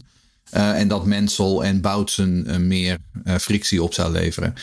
Heeft dat er misschien mee te maken omdat in de jaren daarvoor natuurlijk eh, Senna en Prost bij McLaren eh, eh, elkaar eh, de tent uitvochten? Dat zou best kunnen, dat weet ik niet. Ehm, maar ja, ik, ik weet niet. Ik vond wat Boutsen was Ja. afgetekend beter dan Patrese Ja. in die twee jaren. Ja. Echt afgetekend beter. Eh, en toch werd Patrese werd aangehouden en Boutsen werd eruit gestuurd. Ehm, ik snapte dat niet zo goed. Maar ja, Mensel moest, werd in 91 en 92 wel eh, de expliciete nummer 1. Patrese was echt gewoon de nummer 2. Dat was gewoon, daar was geen discussie over mogelijk. Nou ja, dat, uiteindelijk in 92 eindigde dat natuurlijk ook in die wereldtitel. Toen Nigel Mansell in juli, onge- in juli ongeveer al wereldkampioen was. Maar wat is hij voor Bouts had gekozen? Hadden we daar nu over Bouts gesproken als een wereldkampioen? Nou ja, als hij 91, 92 was gebleven. Ik, ik denk dat hij het best had gekund, ja. Ik, en hij was beter dan Patrese. En Patrese werd derde in het WK in 92. Dus Ja. Maar in, in hindsight zie je hier al eh, keuzes van Williams of de, hoe ze dingen deden. Waarbij je achteraf kan zeggen, ja, hier zie je al dat bepaalde dingen niet helemaal goed gingen. Ja, dit- ja. zeg maar, Nou ja. waardoor ze misschien toch uiteindelijk die decline ingingen en in een positie kwamen. Frank, Frank Williams zal tegen je zeggen... ja, maar ik ben in 1992 wereldkampioen geworden. Ja, ik ben in nou, dat 93 zeg ik. wereldkampioen geworden. Ik heb alle constructeurstitels gewonnen in die jaren. Ja. Ehm, wie heeft er gelijk? Volgens mij ben ik dat. Ja. Ja. En hij, daar heeft hij helemaal gelijk in. Maar daar hebben we ook wel een tegenargument tegen, want hij mist ook wel wat. Ja. Want ondanks het feit dat hij in de jaren, eh, nou, de jaren 80 deels, misschien maar in de jaren 90 zeker wel een groot deel eh, van die tijd het beste team had. Eh, de beste auto had ook, de beste motor had ook. Heeft hij nooit een eh, hele lange periode van dominantie gekend. Hè? Zoals we van Ferrari kennen met, met Schumacher. Of zoals eh, Red Bull. Ja, of ja. Mercedes nu. En McLaren inderdaad. McLaren dat in heeft hij nooit 80, ja. gehad. En waarom niet? Nee. Omdat hij altijd onrust in zijn team heeft gehad. Als je gewoon Ja. eh, hij heeft zeven wereldkampioenen gehad met zeven verschillende mensen. Waarvan er maar drie überhaupt een wereldtitel mochten verdedigen. De rest moest allemaal naar een ander team. Eh, hij heeft altijd op de een of andere manier de filosofie eh, gehad. Wat veel mensen vermoed hebben. En wat misschien ook wel zo is geweest. Het moest uiteindelijk om het team draaien. En niet om de coureur. En als je bijvoorbeeld naar de Schumacher-jaren kijkt. Van, van 2000 tot 2004 wereldkampioen bij Ferrari. Nou, Ferrari werd wereldkampioen. Maar iedereen noemt het de Schumacher-jaren. Weet je? Want Ja. het is toch het hoogtepunt van Schumacher. Ja. En, en dat is denk ik wat hij altijd een beetje heeft gehad. Van ja, maar het gaat wel om Frank Williams en om het Williams team. Dus ontbreekt een bepaalde mate van stabiliteit. Nou, dat zijn hele rare dingen. Hij haalt Boutsen aan. Maar waarom, als jij Nigel Mansell hebt in 1992, waarom trek je dan Alain Prost aan? Want je weet, dat ging in, eh, in, Ja. bij Ferrari helemaal mis. Want Mansell vond Prost een verschrikkelijke klootzak. Die alleen maar politieke spelletjes achter zijn rug speelde. Dat- Dus dat ging niet samen. Dus je wist, als je hem aantrekt, gaat Mansell weg. Waarom, wat, waarvoor moet je een nieuwe kopman hebben? Waarvoor verleng je Patrese niet? Je hebt de beste auto. Mansell is al wereldkampioen. Die kan het in 93 was hij ook fluitend wereldkampioen geworden, weet ik zeker. Fluitend. Deed heel goed in de Waarom stuur je hem weg? Ja. Nee, is dat vergelijkbaar? Alsof dat Mercedes nu ook Max naast Lewis gaat zetten? Een beetje? Eh, nee, want Lewis is in het einde van zijn van zijn carrière. Dus dat zou ik dan. Maar Nou dat is meer, dat is meer Senna-Prost, hè? Want Prost was natuurlijk wel een beetje, toch wel al een Ja. beetje gearriveerd in 89 of 88 toen ze. Want in 88, McLaren was het team van Prost. Niet een beetje. Nee, dat was echt het team van. Prost. En Senna die kwam binnen en die trok zich daar geen reet Nee. van aan. En die werd meteen wereldkampioen. Eh, en, en vervolgens was eigenlijk een jaar later was Prost weg. Maar- omdat hij gewoon door had dat, dat het klaar was. Eén, ding, één ding, hè. Renault eh, Williams. Prost Fransman. Ja. Moet ook niet vergeten. hè. Ja, dat ze, Nee, ongetwijfeld, ook. dat ze ongetwijfeld een, ro- een, een rol hebben gespeeld. Ehm, Ja, maar Renault is daarna nog jaren gebleven toen Prost al gestopt was. Ik weet niet of dat per se een do or die was. Maar ik heb, als je gewoon eh, kijkt, het is gewoon opmerkelijk dat je gewoon zeven wereldtitels hebt gewonnen. zeven verschillende kampioenen. En dat is, dat, dat is gewoon is een... absoluut en- waar. no- in de jaren negentig ook, weet je. Je hebt dan een hele dominante periode eh, in 92, 93. Daarna zak je weer weg, want dan ga je weer eh, mal doen. Want je eh, Prost stopt ermee en eh, Senna komt dan wel. Ja, die gaat een dood en het zakt dan weer weg. Heel moet dan de kopman worden. Je hebt nooit een hele lange periode van dominantie. 96, 97 weer wel, maar ja. Eerlijk is eerlijk natuurlijk. Ik denk wel dat de Senna-Williams combinatie, dat was wel hetgene wat hij altijd wilde. Hè, dat Ja, natuurlijk in Senna, 92 kon het nog niet. In 93 kon het nog niet. Toen in 94 zat hij er eindelijk. En vervolgens na drie wedstrijden inderdaad sterft hij in het harnas. Misschien, kijk, we, dat weten we natuurlijk niet. En hier wordt het speculeren. Maar het zou best kunnen dat 94, 95, 96 enzovoort... dat gewoon de gouden jaren van Williams en Senna waren geweest. Ik ben het wel met je eens, maar als je dan. Als je dan terugkijkt, vind ik het nog steeds een foute beslissing om Menzel weg te stoppen. Omdat je had natuurlijk Ja. in, in, in 1992, toen, toen ging het met McLaren al minder natuurlijk. Hè? En eh, eh, Honda zou al stoppen. Eh, ehm, eh, Menzel was toen op het, eh, op, de, op het hoogtepunt van zijn carrière. Die had je makkelijk nog een jaar kunnen houden. Dan had je, je, had, je wist dat Senna een keertje vrij zou komen. Want er was toen al frictie Ja. tussen McLaren en, en Senna, omdat het terugviel. Uh, Dus je had beter gewoon kunnen wachten in plaats van dat jaartje Prost kunnen doen. Dan had je niks gekost. Maar toch heeft Ja, hij maar dat anders besloten. ook- En ik, Het was een jaartje Prost ook echt. Dat, dat heb ik ook nooit helemaal Nee, maar hij had toch twee jaar Dat- contract? Prost, Pro- Nee, maar- nee, want Prost was gestopt hè. Na, Ja, weet ik, maar twee 91. jaar Die was, contract, die, ja, die, die was weggegaan met zijn, met zijn, eh, toen, toen hij de Ferrari een vrachtwagen noemde. Eh, ja, hè, e- uit 91. Fantastisch. Toen werd hij, de on, toen werd hij hè, drievoudig wereldkampioen of niet. Hij werd er on, eh, onverroepen, onherroepelijk werd hij eruit gebonjourd. En toen zetten ze, was het Ivan Capelli of Johnny Morbidelli in dat ding? Ehm, en toen 92 deed Prost niks. Toen zat hij langs de kant. En toen in 93 heeft hij nog één jaartje even, even wereldkampioen. En toen weer weg. en toen was hij al over zijn hoogtepunt. In 93. In 93, ja, ja. maar die, auto, maar die auto was zo goed. Die auto Want was zo goed. en daar moeten we het wel over hebben. Als we het hebben over de meest dominante auto's uit de historie. Ik Ongelooflijk. bedoel, de meest geavanceerde Formule 1 wagens. Want we denken dat ze nu geavanceerd zijn. Maar dit ding. Ach. Hè, het schakelen bij zichzelf. Actieve vering. Dus dat traction control. Ja. Je hoeft al eigenlijk alleen maar te sturen. Die motor was ook zo. alles. Als je nog kijkt naar eh, Prost, die achter Schumacher aan, of achter Senna aan zat op Silverstone. En je wist gewoon, Prost, die zat gewoon, die zat gewoon te spelen met Senna. Van ja, ik pak je toch wel. En dan hoorde je die lage toeren. Bof. En Senna. En Prost zat gewoon, ja, ik pak je toch wel. Want ik, ik, ik, ik heb toch de beste auto. Dat vind ik wel een bizar filmpje ook met die actieve vering. Dat eh, in Ja. de pitbox Ja, ja, dat die auto Ja, eh, ja, ze dat- is het opwarmen en dan is hij dat ja. programma Ja. doorlopen. Is hij alle kanten op gaan en zo. eh Ja, hoor. echt gruwelijk die Williams. Ja, en, en toen per 94 werd dat er allemaal uitgegooid. Hè? Toen was opeens eh, Ja. stuurbekrachtiging mocht niet meer. En eh, TC mocht niet meer. En activering mocht niet meer. Maar die actieve vering die had toch ook het hele circuit zeg maar, in zijn geheugen. hè? Dat hij precies wist eh, Ja. hoe en wat Ja. en zo. Ja, Echt, die- ja, precies. Ja, maar dat dat Ja, vind ik het was een wel- het was inderdaad een soort heel rudimentair self-learning Ja. system inderdaad. Je had ze dan een soort van mapping erin gooien. Ja. En dan, eh, ja, precies. Het is leuk dat het gebeurd is, maar ik zou het nu niet meer willen zien op die auto's. Nee, tuurlijk niet. Nee, Je wil nee, coureurs Nee, maar wacht even terug. Hè. 94 kwam er een auto de pits binnen. En dan ging er een, iemand een floppy in de zijkant van een Formule 1 auto. Dat was gewoon vet. Dat was cool. Dat was digitaal. Dat floppy We was het over- digitaal, vind ik hoor. Maar, We hadden nog geen internet, niks. eh, Nee. En die auto stuurde al data naar de pitbox op het rechte stuk. Dat was toch gewoon vet. Dat was cool. Ja, dat was geweldig. Maar, Fly-by-wire. Oeh. ja, dat was geweldig, maar het ging te ver. Want je Ja, moet wel de rijder laten rijden. Tuurlijk ging het dat vet is, te de ver. Formule 1 kan ook zoveel harder dan dat ze nu gaan, zeg maar. Dat is Ja. natuurlijk allemaal reglementen en heel veel dingen die zijn verboden. Het kan, eh, Ja, en kan dat was inderdaad hard. in 293 werd eigenlijk dat reglement tot zeg maar de meest logische conclusie gepusht zeg maar van hoe ver kun je gaan met technologie. Ja. Ja, op een gegeven moment was het zo inderdaad dat je gewoon wat ik zeg, het was vooral die auto die reed. Gewoon en aap niet in een meer, auto eh, zetten. In de Ah ja, 94 is die, die software er allemaal afgehaald, behalve bij Benetton. Nou ja, maar nee, Charles, nee, nee, er was niks aan de hand.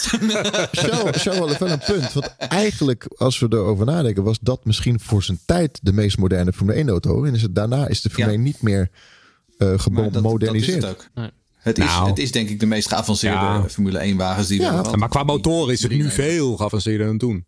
Ja, Tuurlijk. ja. Ja, dat wel. En de knopjes op het stuur en eh ditjes, datjes, Ja. alle settingjes, tuurlijk. Ja. Maar het is puur op over het rijden en het, eh, de, de, de driving aids, zeg maar. Maar dat willen we niet meer zien, hè? gigantisch. Dat willen we toch niet meer zien. Nee. Nee, Nee, ik, zeker. en toen in 94, toen werd het inderdaad allemaal weer een beetje wat meer. eh, nou ja. Puur. Maar ik wil toch nog, sorry, ik wil toch even terug naar 92. Het jaar van mijn grote fan Oké, eh, nou, Nigel. Mansell. Groot fan van. Die won 92, kom maar. alles. Hij won alles. Ja. Met die De eerste, zes wedstrijden, de eerste zes wedstrijden uit mijn hoofd. Kiala, Kialami, volgens mij de Ja. eerste race. Ja, Kialami, de eerste, de eerste zes Ja, geloof ik. en toen- Dus, toen- eh, toen stond hij na zes races, had hij 60 punten. En toen En- was hij eigenlijk al Ja, maar je kon toen ook gewoon pole positie pakken met twee seconden voorsprong, hè? Maar Ja, en Senna, dat is wist het. Senna, Senna wist het ook meteen. En Patrese natuurlijk, goede tweede, kop, tweede man. Die vond dan wel prima dat mensen er vandoor ging. Het enige wat hij moest doen was Senna blokken. Maar Senna deed toch nog best wel goed met een uh, minder Monaco, auto. hè? Ja, Ja, die legendarische race in Monaco hadden natuurlijk. Ja, maar dat kwam ook. ja, ja. Mensen moest banden wisselen, hè? Want die had al langzaam Ja, leeglopende banden. Nou, Nou, dan kwam hij achter eh Senna terecht. ik blijf En erbij. dan kom je er niet meer langs. Ik heb die beelden nu inmiddels al 200 keer bekeken. Ik heb geen lekker band gezien. Ik blijf het een complottheorie stempeltje geven. Ja, maar Mensel, die... Ja, ja Nee, ik, ik, ik nee, durf niet zeggen. Nee, toen had je het niet van die geavanceerde sensors die ze nu hebben. Dat als hij zijn 0.1 Nee. Nee, je ging op het gevoel eh, van de rijder af. ja. Maar wordt Mensel, gezegd, die, die is er niet Mansell achterlijk. came in omdat hij dacht dat hij een lekker band had. Ja, ja, ja. En eh, ik, heb, dus ik vind dat nog steeds een raar Maar verhaal. wees er blij mee, want we hebben echt geweldig... eh, Ja, dat was fantastisch. Ja. Ja, het is geschiedenis. was dat. ja. Nou ja, het is een beetje wat, eh, wat we natuurlijk met Hamilton en Verstappen hadden, een paar jaar geleden op Monaco. Hetzelfde, Ja. hetzelfde idee. En toen, pro- en toen probeerde Max, Max, het ook ja, mooi, even ja. bij de Ja, tunnel uit, ja, die was wel mooi toen.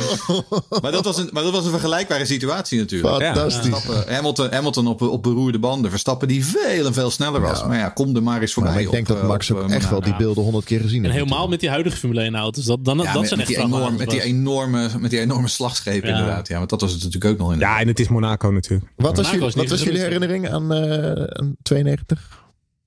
Ja, ik was heel blij, omdat ik als kind eh Mensel zag winnen. Nou, mijn kind was Ja. inmiddels niet meer een kind, maar ik had eindelijk Mensel zien winnen. Ja, ja dus dat was... eh, Dat waren wel mijn vormende jaren, ja. De, de jaren van Mensel. Want ik, want ik ben eigenlijk echt een beetje begonnen met kijken toen eh, 90, 91. Ja. En toen inderdaad die, die, wat ik zeg, die FV14, wat jij al zei.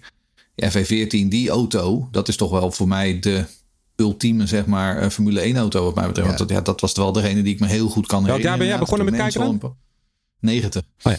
De eerste, die, ik- de eerste race die ik me echt kan herinneren is Alesi, Alesi versus Senna in Phoenix. Dat, Ja. Die beelden kan ik me heel, heel goed herinneren. En dat heb ik later met die pas, hoge heb ik, neus. het- heb, ik het, ja, heb ik het jaar er pas bij gezocht. maar dat kan ik me zo goed herinneren. Dat die tussen, hè, op straten van een, van een stad, dat je dan die auto's had en die waren tegen elkaar. En, en, en dan de een haalde de ander in en de ander haalde de ander weer in. En ik, ik, ik, was, meteen, ik was meteen hooked. En toen... eh, Eh, dat kan ik me goed herinneren. Aan het einde van 92 op dat podium, toen eh, sprak zij naar de legendarische woorden tegen Mensel, zei hij, eh, nu weet je waarom ik zo'n klootzak ben, hè? Het is een heerlijk gevoel, hè, wereldkampioen. ja. Ik nooit vergeten dat zei. Eh, dat is wel mooi. Ja, nou, niet. Mensel ooit gezegd. Prachtig. Maar ja, toen in 93, Prost. En toen, daar kwam natuurlijk ook Damon Hill ernaast. Omdat ze natuurlijk toch, daar moest iemand in, Ja. in die auto. En toen dachten ze, nou ja, dan die testcoureur maar. En die deed het Ja, best goed in die- 93 ten opzichte van Prost. Die in twee, nou dat wou ik zeggen. Echt? Ja. En die in 92 natuurlijk nog in dat, eh, in dat, afde, dat afzichtelijke ding van Brabham. Oh, die paarse. Wat Ja, een lelijk ding. Juist, die ja. Wat een boot. Ja, Eh, dat, was, dat was de auto waar Giovanna Amati Ja, wou ik net zeggen, waar die vrouw eh, in reed, ja. daarvoor. Ja. Ehm, maar Damon Hill was in 93 natuurlijk gewoon goed. En toen Ja. inderdaad in 94 zou die de adjudant worden à la Patrese van Senna. Ja. Maar ja, Had hij best gekund. Imola. Ja. En toen was opeens eh, heel kopman tegen, tegen Bill en Dank. Want hè, daar gaat er ook het verhaal dat Patrick Head eigenlijk helemaal, helemaal niet het in hem zag zitten. Die had Nee, er nog even ja. vertrouwen in hem dat hij dat ook kon. Nou, dat is geen eh, verhaal op zich. Dat, dat heeft Hill zelf ook eh, verteld. Ook in zijn boek In zijn- in zijn zie je dat. Ja, in zijn ja? biografie Ja, ja. zie je dat ook terugkomen. Dat hij vanaf het begin nooit echt die, dat vertrouwen heeft gevoeld. Nee, maar ik, ik eh, onderbreek je even. Ik weet nog een artikel op de, in de F1 Racing, volgens mij. Dat hij, hij kreeg natuurlijk de nul op zijn auto. Ja. Dat begon al Ja. niet goed. voor, de- voor, het was al toen het seizoen begon. Want niemand wilde met een nul op zijn auto rijden. Ja, Omdat natuurlijk Senna er niet was. Ik, eh, later maakte hij er nog wel geintjes over de, de fastest nul eh, ter wereld en zo. En, ja. Ja. Ik, ik vind het wel leuk, een nummer nul, toch? Hmm. Niet? Ik vond het juist wel grappig. Ik had een helm van Damon Hill. Het was heel makkelijk om te maken. Ik had gewoon de witte tape gehaald bij de Gamma. En ik had een zwarte helm. Ja, die helm ding- van Damon Hill is gewoon ja, legendarisch, man. Ja, de helm van zijn vader ook van de roeiclub in eh ja, ja, zeker. Ja. Damon Hill. Niet, Ja. niet zwart, hè, die helm trouwens. Nee, maar donker, goed. Donker, donker violet. eh, Nee, het is heel blauw. donkerblauw. Ja. Ja. Maar goed, het hele 1994 is natuurlijk voor het hele Williamsjaar. Want uiteindelijk eh, eh, worden ze nog bijna wereldkampioen. Ook maar dat hele 94, de hele eh, nagalmen van Senna's dood op Imola. Dat heeft natuurlijk nog jaren geduurd. Ja. En dat heeft er in het team heel erg ingehakt natuurlijk. Hè. Tuurlijk. Dus, Rechtszaak ook, hè? Wat vooral in Italië natuurlijk. Ja, eh, zeker. Dat heeft, dat heeft nog jarenlang doorgesleept, volgens mij. voor mij manslaughter hè, stond er op het, eh, Ja. op het programma, Ja, zeg ja, maar. ja. En dat zijn fikse... dat Patrick Head nog een aantal keer voor een Italiaanse Ja. rechtbank heeft gestaan om zich te verantwoorden als constructeur. Ja, maar volgens Ja, mij hebben ze. Wat ik begrepen had, was dat Frank Williams zelf naar de rechtszaak ging. En geen advocaat, toch? Hij had toch zichzelf verdedigd? Dat, hij zei, En ik Patrick weet als- Patrick Head ook. Patrick Ja. Head die Ja. is ook zelf Ja, naar die ja dat rechtszaak vind ik wel geweest. respect voor. Hij zei, ik weet beter hoe de techniek werkt dan welke advocaat dan ook. Ja, nou ja, goed. de Damon Hill die houdt het er altijd bij dat die stuurstang eh, dat, dat niet het probleem was. Die is wel afgebroken uiteraard, maar dat het niet het probleem zou zijn geweest. Nee. Eh, maar Adrian Newey heb ik ook wel eens horen zeggen dat het inderdaad die stuurstang, dat was gewoon niet goed. Ja, Maar ze hadden er toch een stukje tussen gelast. ja. Dat niet ja, ja, het is ook zo. En Dat heeft ook wel gezegd dat hadden we nooit mogen doen en zo. Maar Damon Hill zegt, ja, maar dat was niet de oorzaak. nee. Als je gewoon had de onboard van... bandentemperatuur te Ja, maken. dat en was het te volgens laag mij. kwam Ja, Of zo. ja En, volgens eh, mij was dat het. Nou, Nee, dat is wel. Ah, er zijn allerlei verhalen. Ik, ik, ik durf niet te zeggen, ik ben geen coureur. Maar je, je, mensen, of eh, Senna staat natuurlijk achter die safety car continu over dat hij sneller moest rijden. Want Ja. zijn banden stakten te Nee, klopt. Maar ik heb die. Maar hij, gaat, maar hij ging wel opeens gewoon Recht, weet ik. Weet ik. Het, het was ook niet zo dat hij, weet je, dat hij, want het was natuurlijk, eh, Tamburello was natuurlijk die, die, die, die, Was zo die, snel die toen nog. slepende bocht naar links. Razendsnel. Enorm snel.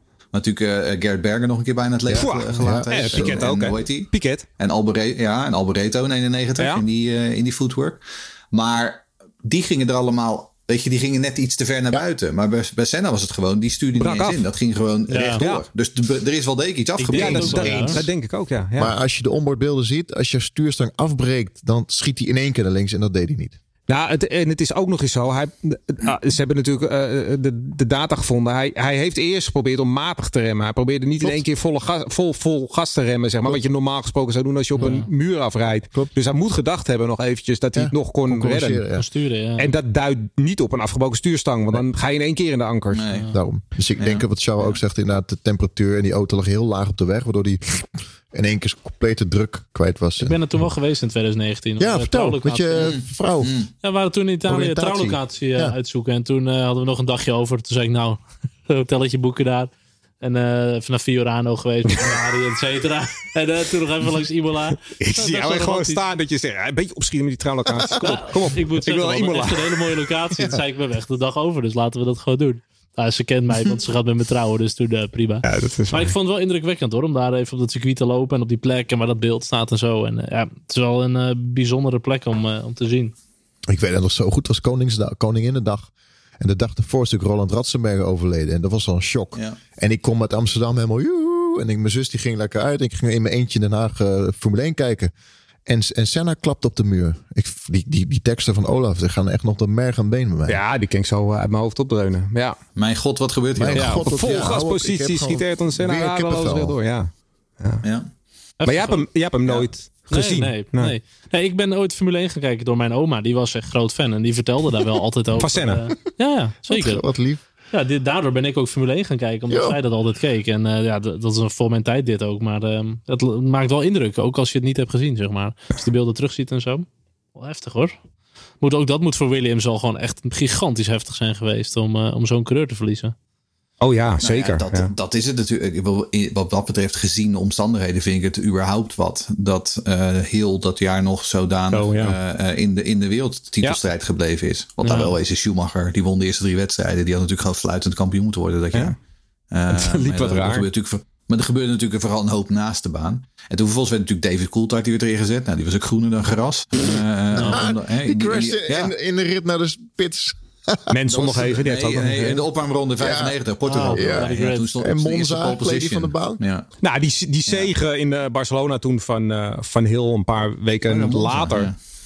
Barcelona Ja. was volgens mij de eerste zege na Senna's dood. En die was enorm emotioneel, eh, ook eh, voor het hele Ja. Williams-team. En in, in Barcelona, dat was toen in die vrije training, toen klapte Montermini in die andere Simtech, die klapte er keihard af. En die, eh, dat was een verschrikkelijk slechte klap bij het, bij het opkomen rechte stuk. Ja. En die auto eh, en Montermini die er half zeg maar eh, bewusteloos in lag, die kwam tot stilstand voor de, eh, eh, hoe heet het, de, de, de pitmuur van Williams. En daar zat Damon Hill op dat moment. Oké. En die dacht gewoon van mijn god, wat is dit? Die, Ja. die zag gewoon weer een Ja. dode voor zich. En nou, uiteindelijk kwam Montermini natuurlijk er gewoon uit. En vervolgens daarna kreeg je natuurlijk eh, Wentlinger in eh, Monaco, ja. twee weken later. Ja, einde tunnel. Die, die, gewoon, die gewoon daarna eigenlijk gewoon klaar was. Dat was eigenlijk het einde carrière voor hem. Het was natuurlijk echt een rampperiode. hè, Die rampmaand. Nou, mei. Maar er is ook wel was veel veranderd daarna in de Formule 1. Qua veiligheid Alles, en zo. Het is wel ja. echt Ja, ja, veel, alles. veel beter op geworden. Je, dat was ook het jaar dat je. Dat is ook het jaar dat ze opeens een, hoe heet het, een, een, een banden eh, chicane in gingen Canada. Ja, Canada had je dat ja. zo. Maar volgens Ja, mij... in ja. Volgens mij hadden we ook nog een, eh, een dode in het publiek bij de start van onze Imola. Ja, Ja, ja. klopt. J.J. Ja. Leto. Of in ieder, geval, in, ieder geval, in ieder geval een paar gewonden. Ja. Ja. Peter Leto die, echt eh, achterop. bij Pedro Lamy geloof ik. Ja. Ja. Lamy klapt achter op Leto. Andersom, of ja. andersom. Ja. Maar ik weet niet, ik, heb, ik lees nooit boeken. Maar ik heb een boek gelezen van eh, Koen Vergeer. Over dat weekend. En eh, ik weet de details niet meer. Maar dat weekend Imola, dat was echt iets bovenaards. Dat was echt iets dat je denkt, dit is zo toevallig allemaal. Het is echt scary. Ja, het is waanzinnig. Echt scary. Ja, Barrichello vrijdag al, hè? Vrijdag. Barrichello, inderdaad. ja. Zaterdag Wendlinger. Want ook, want ook, want ook dat eh, naar Ratzenberger. Ratzenberger. Eh, Of uh, Ratzenberger, ja. Sorry, Wendlinger was juist in Monaco twee weken later. Ja, ja, Ja, ja.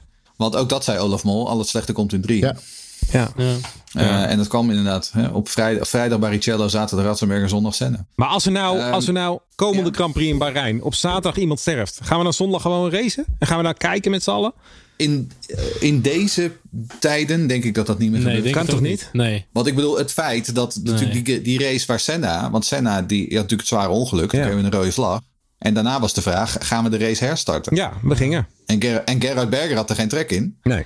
Nee. Want Hij is zijn boezemvriend.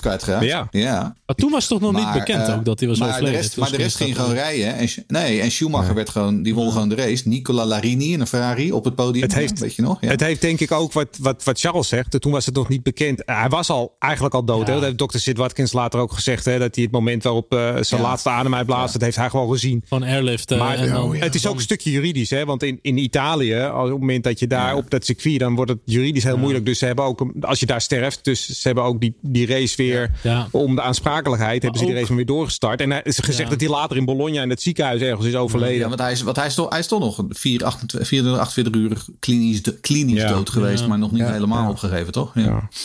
Want dat weet ik nog de volgende, dat weet ik nog de volgende dag. eh, toen ik op, want ik zat toen op de basisschool en ik had wel natuurlijk die race gezien. En toen de volgende dag inderdaad, dat was het met de vriendjes van, ja, nou, Ja. wat is er allemaal? En heb je het gezien? En ja, hij is klinisch dood. En dat we Ja. bij ons afstonden te vragen wat dat dan betekende. Wat is klinisch dood? Ja. Ja, zolang je nog idee hebt en je. Charles, hoe oud ben jij nu?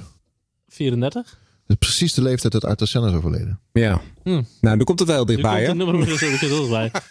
Nee, maar wat ik dan wilde zeggen, dat is hetzelfde met Hubert. Die, die heb ik natuurlijk op Sparen voor mijn ogen zien, zien doodgaan. Zo. En Ja. die is ook, en Ja. dat, heb, dat heb ik ook op mijn foto's gezien, dat- die is ook op slag dood geweest gewoon. Ja. Maar die is wel nog naar het medical center gebracht en dan daar uiteindelijk... Aansprakelijkheid. Ja. Ja, eh, Zo gaan die dingen toch. En ze- natuurlijk doen ze al nog wel een poging met reanimeren en dat soort dingen. Maar Maar bij Senna was het eh, toch de wishbone die door zijn helm... Ja. Dat is gewoon toch bad Ja. luck. Want voor hetzelfde geld dat hij het wel overleeft. Ja. ja, ja tuurlijk. hij maar zat dat is nog vaak de- zo. kijk- het is net een... een ja, We hadden natuurlijk de dag ervoor Ratzenberger gezien. Die zag die helm. Die wist, die wist die is klaar. ja. Maar bij Senna zag je zijn hoofd nog recht overeind. Dus ik dacht nog, mijn eerste reactie was, ja, dat overleeft hij wel. het is niet eens de impact, zeg maar, wat inderdaad de dood Nee, het was veroorzaakt. Maar dat volgens was mij- volgens mij bij Hubert hetzelfde. Die Ja. is ook met iets doorboord. En Ja. dan Ja. is dat dus net die botte pech, zeg Ja. maar. Terwijl de impact, eh, zoals met zo'n Bianchi zag, ja, daar was het natuurlijk Nou. wel gewoon de impact was gewoon op het hoofd gewoon te. Volgens mij was de impact van Max op Silverstone heftiger dan, dan Senna op eh, Imola. Oh, dat. Tragedie, Ja. ja. bedoel je. Ja. Ja, maar ik Jawel. bedoel, nogmaals, als jij, als jij doorboord wordt en vervolgens bloed je leeg. Nee, I Dat is know. natuurlijk gewoon wat er Ja. gebeurt. I Ja, dan know, ben je maar- gewoon gezien. maar- Want we hebben maar zes liter. Hè? Dan, en op, op een gegeven moment is dat gewoon op. Maar daarom heeft Max ook echt mega Maar massa en gehad. tegenwoordig heb je gewoon die Ja. hele crashstructuur eromheen. Tuurlijk. En Ja, eh, de, crashtesten. de handsysteem en dat soort dingen. Dat, eh, Crash testen, ja, dat is toen ook niet. nee. Maar goed, Jos Verstappen is er ook, nog, is er ook alleen maar nog eh, eh, vanwege die hoge cockpitranden. Want anders had Stavelo 96, dat was ook gewoon einde verhaal En geweest. daar hebben we nu geen wereldkampioen gehad. Nou, dat wil ik zeggen, Nee, ja. exact. Want toen gaan was Max Ah, wel wereldkampioen, maar Nee. geen Nederlands. eh. Geen, Maar goed, Oké, We gaan weer even terug. We gaan weer even terug, want 94, Williams. 94 natuurlijk de klap, de wishbone, gebroken wishbone. Eh Damon Hill die er vanaf geketst werd. Nou, daar kunnen we het uren over hebben. Nieuwe kopman. Hij was de nieuwe kopman Heb tegen Willem ja, Dank. heb, je het over, Ed- heb je het nou opeens over Adelaide? Er was niks aan de hand, joh. Nee, maar we hadden het over, we hadden het over rijderskeuzes natuurlijk. En toen werd ineens Damon Hill kopman van net grote Williams. Eh, en dat, dat, daar was je eigenlijk te licht voor. Maar als je om je heen kijkt, er was niemand. Er was geen wereldkampioen meer over. Er was niemand voor, voor Williams om ook te halen. Nee, maar als, als, als. Nou ja, die was er per, die was er per 96. Want toen hadden ze Jacques Villeneuve. En dat was natuurlijk de grote eh, nieuwe ster aan het de firmament. Formule 1 was naarstig op zoek naar helden toen. Die hadden ze eigenlijk niet meer nadat die grote vier gestopt waren. Nou ja, we hadden natuurlijk Frensen. Laten we het wel wezen. Je had de combinatie eh, Schumacher, Wendlinger, Frensen. Dat wa- was de Golden eh, de drie. Die waren best goed. Frensen was toen best goed. Oh, in 1994 was Frenzen nog niet op het niveau Nee. van een kopman Nee. van een Maar topteam. Williams Absoluut wilde fans al aan in 94. Hè? Ja, Ja, Ehm, die hebben ze ook eh, Alleen toen gebeurde, voortijdig en vastgelegd. toen gebeurde Wendlinger. En toen zei Frenzen, sorry, ik ga nu Sauber niet in de steek laten. Ehm, en dus bleef Frenzen nog tot en met 1996 bij Sauber uiteindelijk. Ehm, want toen was er geen plek Ja, meer. ze hebben hem in 95 al vastgelegd. Hè? Oktober 95, nog ver voordat Damon Hill wereldkampioen werd. Ja, En uh, omdat Jacques ook kwam, toen uh, zeiden ze tegen Damon na zijn wereldtitel van Het is ja, klaar. Ja. De eind 96 in de, in de Williams van 96, de kampioenschapsauto van Hill, heeft hij heel veel meters gedraaid. En dat is dat Villeneuve in de auto van 95 Villeneuve ook, ja. heel veel meters heeft gedraaid. Ja. Nou, ik kan me nog een jaar herinneren dat Williams geen testkilometers deed eh, met de wintertest. Die komen zo Daar nog komen op. zo nog op, ja. Hoe tijden zijn veranderd, hè? ja, ik, vind Het, ik, vind, ik vind het lastig met deze, deze aflevering. We springen, springen van de hak op de tak. Maar Uiteindelijk komen we altijd weer terug, 95, 96. Laten we maar naar 96 gaan. Want dat is het jaar waarin Villeneuve komt natuurlijk. En het jaar waarin Hill uiteindelijk eh, eh, kampioen wordt. Oké, maar wat was er met 95 dan? Was er een verloren jaar Ja, voor natuurlijk was Williams? het een verloren jaar. Ja. Want Schumacher kreeg de Renault motor. Eh, dezelfde Renault motor Ja. die Williams ook had. En dus reed Schumacher fluitend naar zijn tweede wereldtitel toe. Echt, fluitend. Ja. Want Schumacher was ook gewoon een ook veel betere coureur dan Damon Hill. En dat was, ja, zo was het nou eenmaal. Nee, maar ik bedoel Williams 95. Ik kan eigenlijk helemaal niks herinneren. Nu je het zegt. Dus dat was gewoon Schumacher dominant. Eh, ja, eh, hij won wel vier, vijf races. De laatste in, in eh, Australië, weet Ja. ik nog. Want dat was volgens mij de allerlaatste race in Adelaide. Ja. Toen Haki net het ongeval had. En toen gingen we een seizoen later, in 96, gingen we weer in Naar Australië Melbourne. rijden. En dat, toen won hij weer. En dat is volgens mij de enige keer dat een coureur twee keer achter elkaar in hetzelfde land een race won. Oké. Die aansluitend waren van elkaar. Ja, Dan- dat was die race waarin, eh waarin Villeneuve eigenlijk gewoon de wedstrijd had moeten winnen. Maar toen ging die auto stuk. Ja, gewoon de beste auto, beste eh goede eh, rijderscombinatie. Rodmans hadden ze toen al een paar jaar weer. Sinds van 94 natuurlijk. 94. ja. Rodmans, die blauwe. Een legendarische auto, mag ik wel zeggen. En in 96 hadden ze een heel en natuurlijk En Villeneuve, Villeneuve. grote idool. Ja. Ja, Ik zal je vertellen. Ik heb het al een paar keer verteld. Ik was natuurlijk fan van Nigel Mansell. Die werd gesackt. Dus ik ging naar IndyCar kijken. En daar won Nigel Mansell. Die Ja. won daar. En toen was er ineens een team met een een of andere rebels gastje met een wijd pak en een brilletje op. Met een helm helemaal zelf gekleurd en gedaan. Met roze. En ik vond het zo gaaf. En een bekende achternaam. En een bekende achternaam. Ja. En ik was meteen helemaal flabbergasted. Ik had gewoon een, eh, een Jacques Villeneuve website. Fan website had ik. Oh ja? Wat? Dus, en toen kwam- Echt waar? Ja, ja. Toen Wat een fanboy. Je glundert ook helemaal. Ben je verliefd of zo? Ja, ik heb, ik, kijk maar hier. Ik heb, eh, ik heb van, van Villeneuve denk ik alle auto's en alle helmen daar. Oh, die helmpjes, ja. Alle helmpjes heb ik. Mooi. Jacques Villeneuve is echt mijn, mijn grote idool naast, uh, naast Had je ook een poster boven je bed? eh? Nou, ik dat heb het ook wel eens maar- vaker gezegd. Villeneuve in die jaren 90, 4, 5, 96, 97. Hij was echt waanzinnig goed. Echt waanzinnig. Natuurlijk 94. Och, toen kwam naar de 94 Formule zijn 1. debuutjaar in IndyCar inderdaad. 95 IndyCar kampioen en Indy 500 winnen. Terwijl die twee ronden achter lag op een bepaald moment. Ehm, en, en vervolgens in 96 inderdaad toen, nou ja, eigenlijk op een haar na de wereldtitel gemist. En in 97 werd hij wereldkampioen. En daarna ging het fout. Had hij nou meteen Pol? Hij had meteen Pol en hij had ook eigenlijk gewoon die Ja, ja, ja. hij Hij kwam kwam als op Melbourne winnen. Ehm, alleen die, eh, die Ja, Renault hij- begon te roken. Dus toen uiteindelijk kwam Hilde voorbij. Maar als je nou...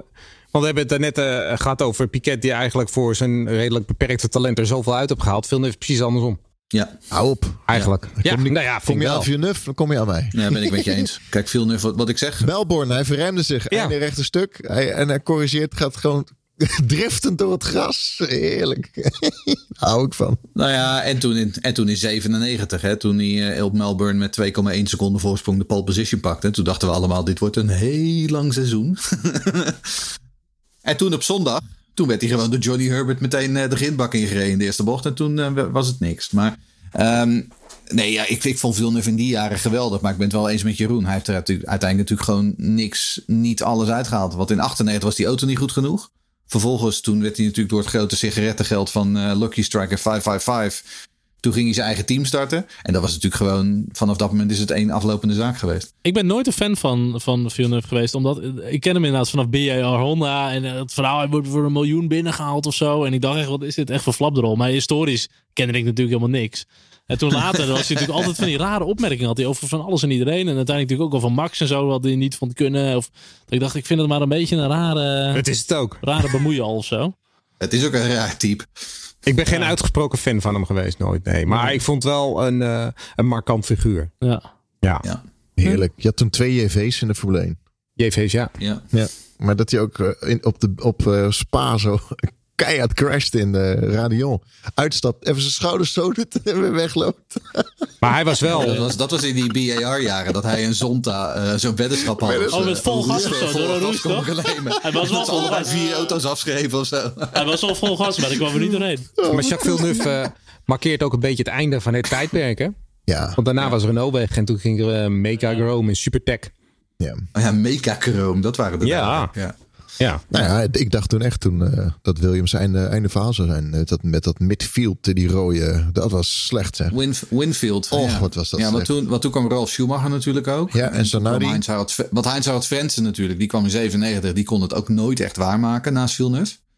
En toen inderdaad in 99 had je inderdaad Ralf Schumacher en Zanardi. Nou, Zanardi die had natuurlijk in eh, IndyCar alles en, van alles en nog wat gewonnen. En die kwam terug en die reed geen deuk in een bakje boter in dat ding. Was ook niet de beste auto, hè? Ja, totaal verschillende auto's ook. Ja. Hè? Want, eh, ik bedoel, vergeleken met die Reynard Honda die die in de IndyCar Oh. reed. Dit was een totaal verschillende, eh, eh, totaal verschillende machine.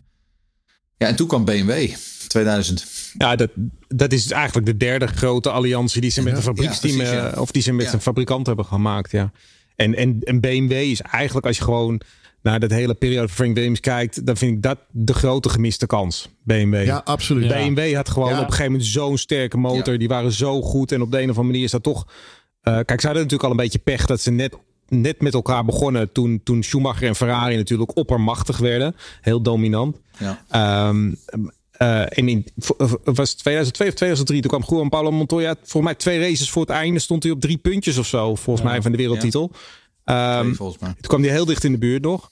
Maar uiteindelijk is, is eh, de, de samenwerking tussen Williams en BMW is eigenlijk een beetje. Dat had gewoon een, een, een hele dominante combinatie ja. in de Formule 1 moeten worden voor En, jaren. en, Absoluut. en als we nou kijken puur, even- als we het hebben over puur over ta- rijderstalent, hè, de. Wenzel's, de Villeneuves. Ik bedoel, Montoya, Montoya. was is, het, is natuurlijk gewoon de missende wereldkampioen. Tuurlijk. Montoya had gewoon minstens tuurlijk, één keer wereldkampioen ja, moeten ja, worden. ja. ja, ja, maar da, ja, dat, dat zeg ik. Bij Williams BMW is het Ah. net niet op zijn plek gevallen. En dat, ook volgens mij kwam er onderling op een gegeven moment wel wrijving. En, en Maar we hadden het net over één reden van. Dat is een beetje stabiliteit binnen het team. Missen Nou ja. ze soms qua En reden twee volgens mij is ook inderdaad altijd maar dat volledige controle willen houden. Maar een Sauber, die ging natuurlijk wel in zee met BMW. Maar uiteindelijk is het gewoon weer Sauber geworden. En hebben ze weer de controle teruggekregen, gekocht, zeg maar. Dus dat had echt volgens mij voor Williams geen slechte zet geweest om met BMW eh, verder te gaan. Maar het is ook... eh, En nee, maar mij wilde BMW ook zijn eigen auto's bouwen. En kijk, Williams wilde Ja. daar niet aan natuurlijk. Williams wilde Ja. gewoon zijn eigen constructeur blijven. Want ja, Frank Williams, eh, hè, dat, wat we net ook al zeggen, die, wa- het, het moest wel een beetje om Williams Hoe is draaien. dat met Sauber gegaan? Toen is het al echt naar de fabriek van BMW gegaan. Ja, dat Ja, zegt het. De BMW naam BMW Sauber was eigenlijk een beetje weg. Ja. En het werd echt BMW. En die hebben daarna pas weer zelf eh, de auto's gemaakt. Sauber. ja, Het het is echt helemaal ja. handen gegeven. Ja. Maar je hebt natuurlijk altijd in de geschiedenis Mercedes, BMW die elkaar nodig hebben. Dat zeggen ze ook gewoon openlijk. Van ja, we hebben elkaar nodig. Ik vind het echt zonde. Want Mercedes zat natuurlijk bij McLaren.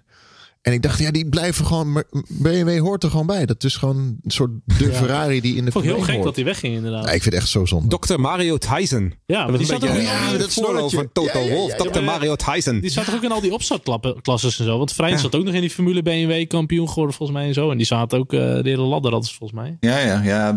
BMW was in die periode wel echt. eh, die hadden overal en nergens Ik- inderdaad wel een. eh, Ik had er nog zo'n in spel pop, ja. volgens mij ook met BMW. Dan had je al die formule klasses had je van BMW. Tot aan Oh ja. Ja, klopt inderdaad. Van een D- DTM Race Driver. Op de Ja, het PlayStation. meer, die, heb ik ook, die heb ik ook nog gehad. Inderdaad, Maar we gaan even naar 2000. Ja, maar Mijn- dat- Oké. Ja, Mijn toenmalige vriendinnetje. Jensen Button hebben natuurlijk. Ja, mijn toenmalige vriendinnetje, die was ineens helemaal geïnteresseerd in Formule 1. Nou, wat een leuke jongen. Jensen Button. Dus ik, ik had altijd een beetje een hekel aan uitgemaakt, Jensen Button. Maar die kwam dus als, eh, als, eh, als piepjonge eh, debutant in 2000 bij. Ja, en iedereen sprak er schande van. Want hij had toch natuurlijk, ja, daarvoor had hij alleen maar Formule 3 gereden. Toen heb ik overigens op de Marlboro Masters van 1999 heb ik nog een foto met hem laten nemen. Daar sta ik nog met hem op de foto met Jason Kijk. Button. Ehm, en Jackie Stewart, die zei van ja, maar dit wordt helemaal niks. En die jongen, dat is nou, veel te vroeg. Nee, kan echt niet. Nou, viel het eigenlijk allemaal erg mee. Toen, Ja, een jaar best wel. later toen... En een jaar later toen zette Sauber, die zette Kimi Räikkönen rechtstreeks uit de Formule Oké, 1 valt in de auto. En toen zei Jackie Stewart weer van, nou, dit, is, dit kan niet. Mhm. Ehm, en eh, nee, dat, gaat, dat kan echt niet. En toen ook Kimi Räikkönen uiteindelijk toch best wel weer redelijk goed geland, heb ik het idee. Dus Zijn er coureurs waarvan we hè? achteraf zeggen, die zijn echt te jong ingestapt?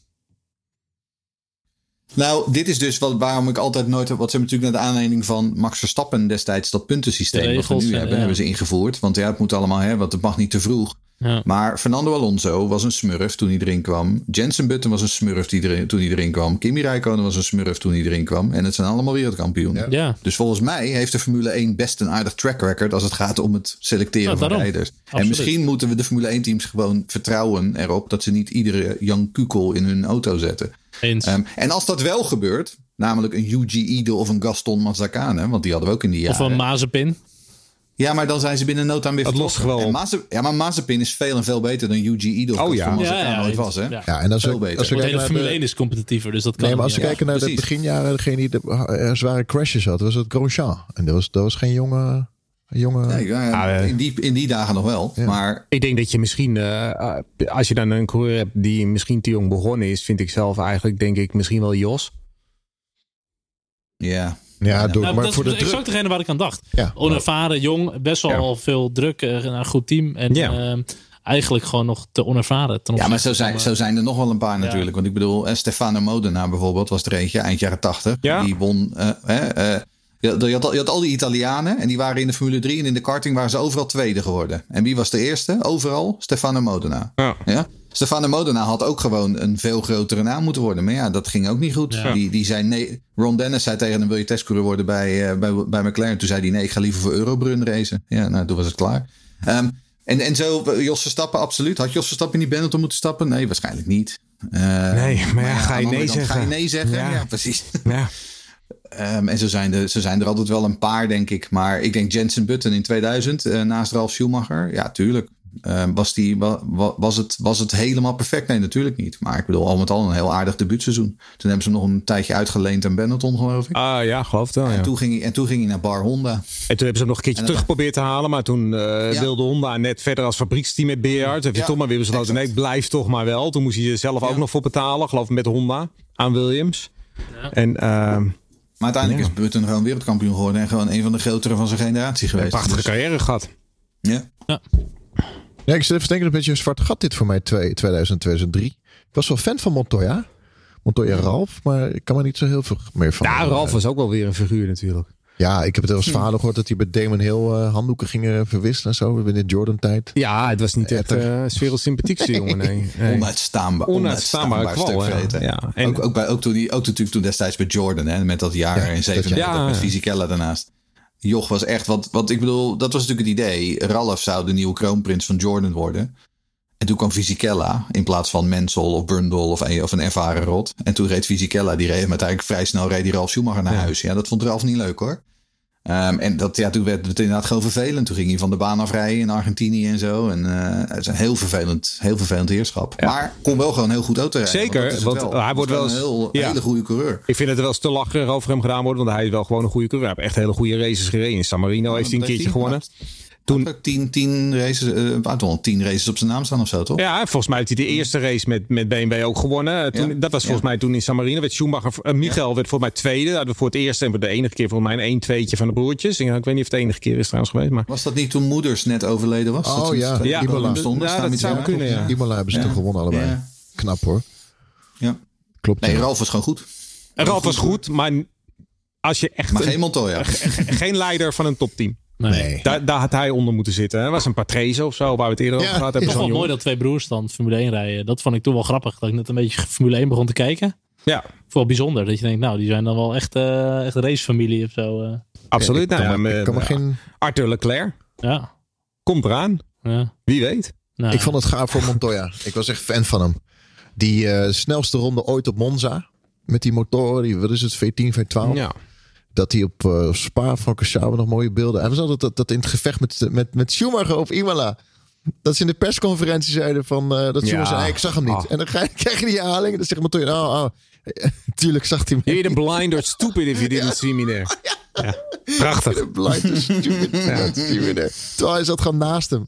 Nee, ik vond Montoya een fantastische vent. Ik vind het ook gewoon een, ook een, eh, ja, het is een opvallend, eh, opvallende verschijning. Ja, zo, ook Wat hij later in zijn carrière allemaal nog heeft gedaan.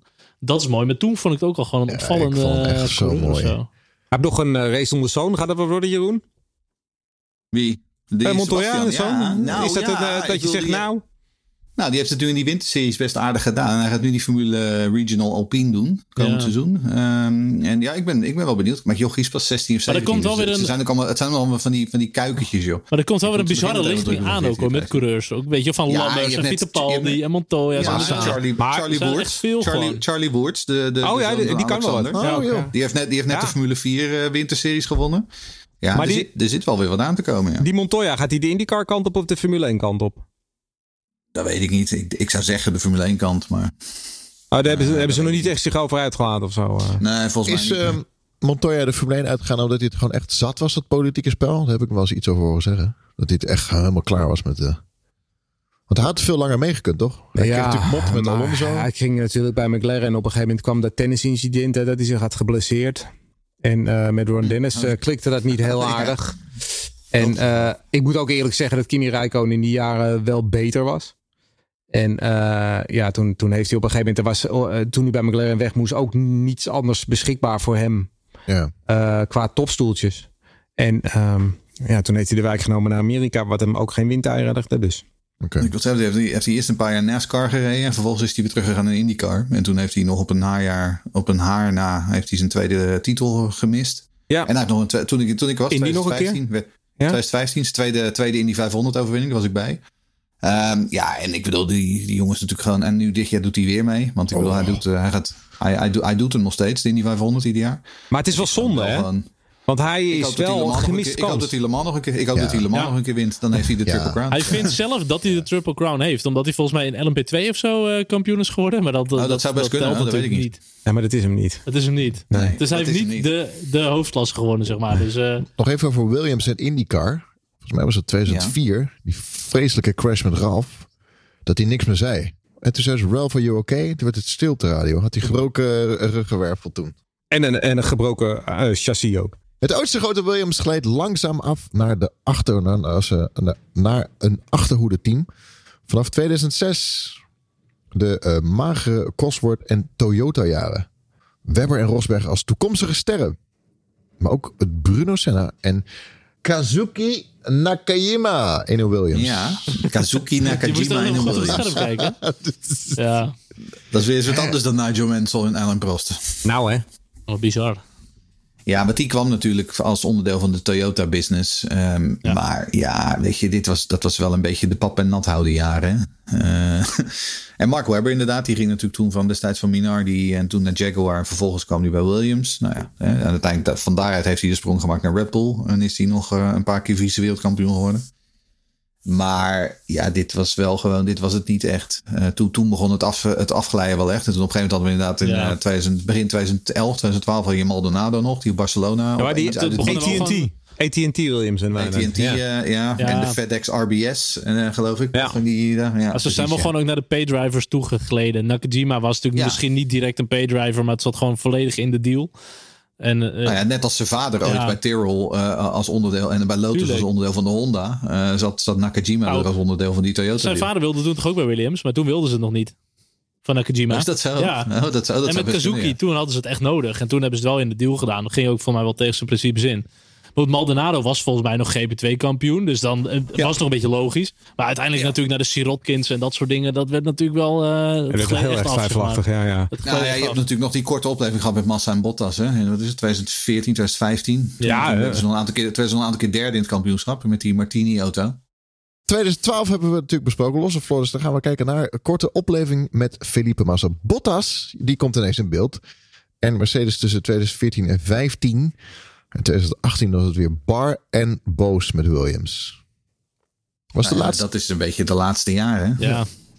Toen kwamen de Sirotkins en de Lance Strolls en de Nicolas Latifi's en dat soort jongens. Maar net daarvoor met Maldonado was het ook nooit saai hoor. Die had echt al. eh, en dat is misschien ook wat overgeromantiseerd. Maar hij had wel vaak touches, crashes, eh, dingetjes. En flipte weer iemand op zijn kop, weet ik het wat en zo. Ja, Valencia tikte die eh, Lewis eraf. Maar hij liet hem gewoon staan.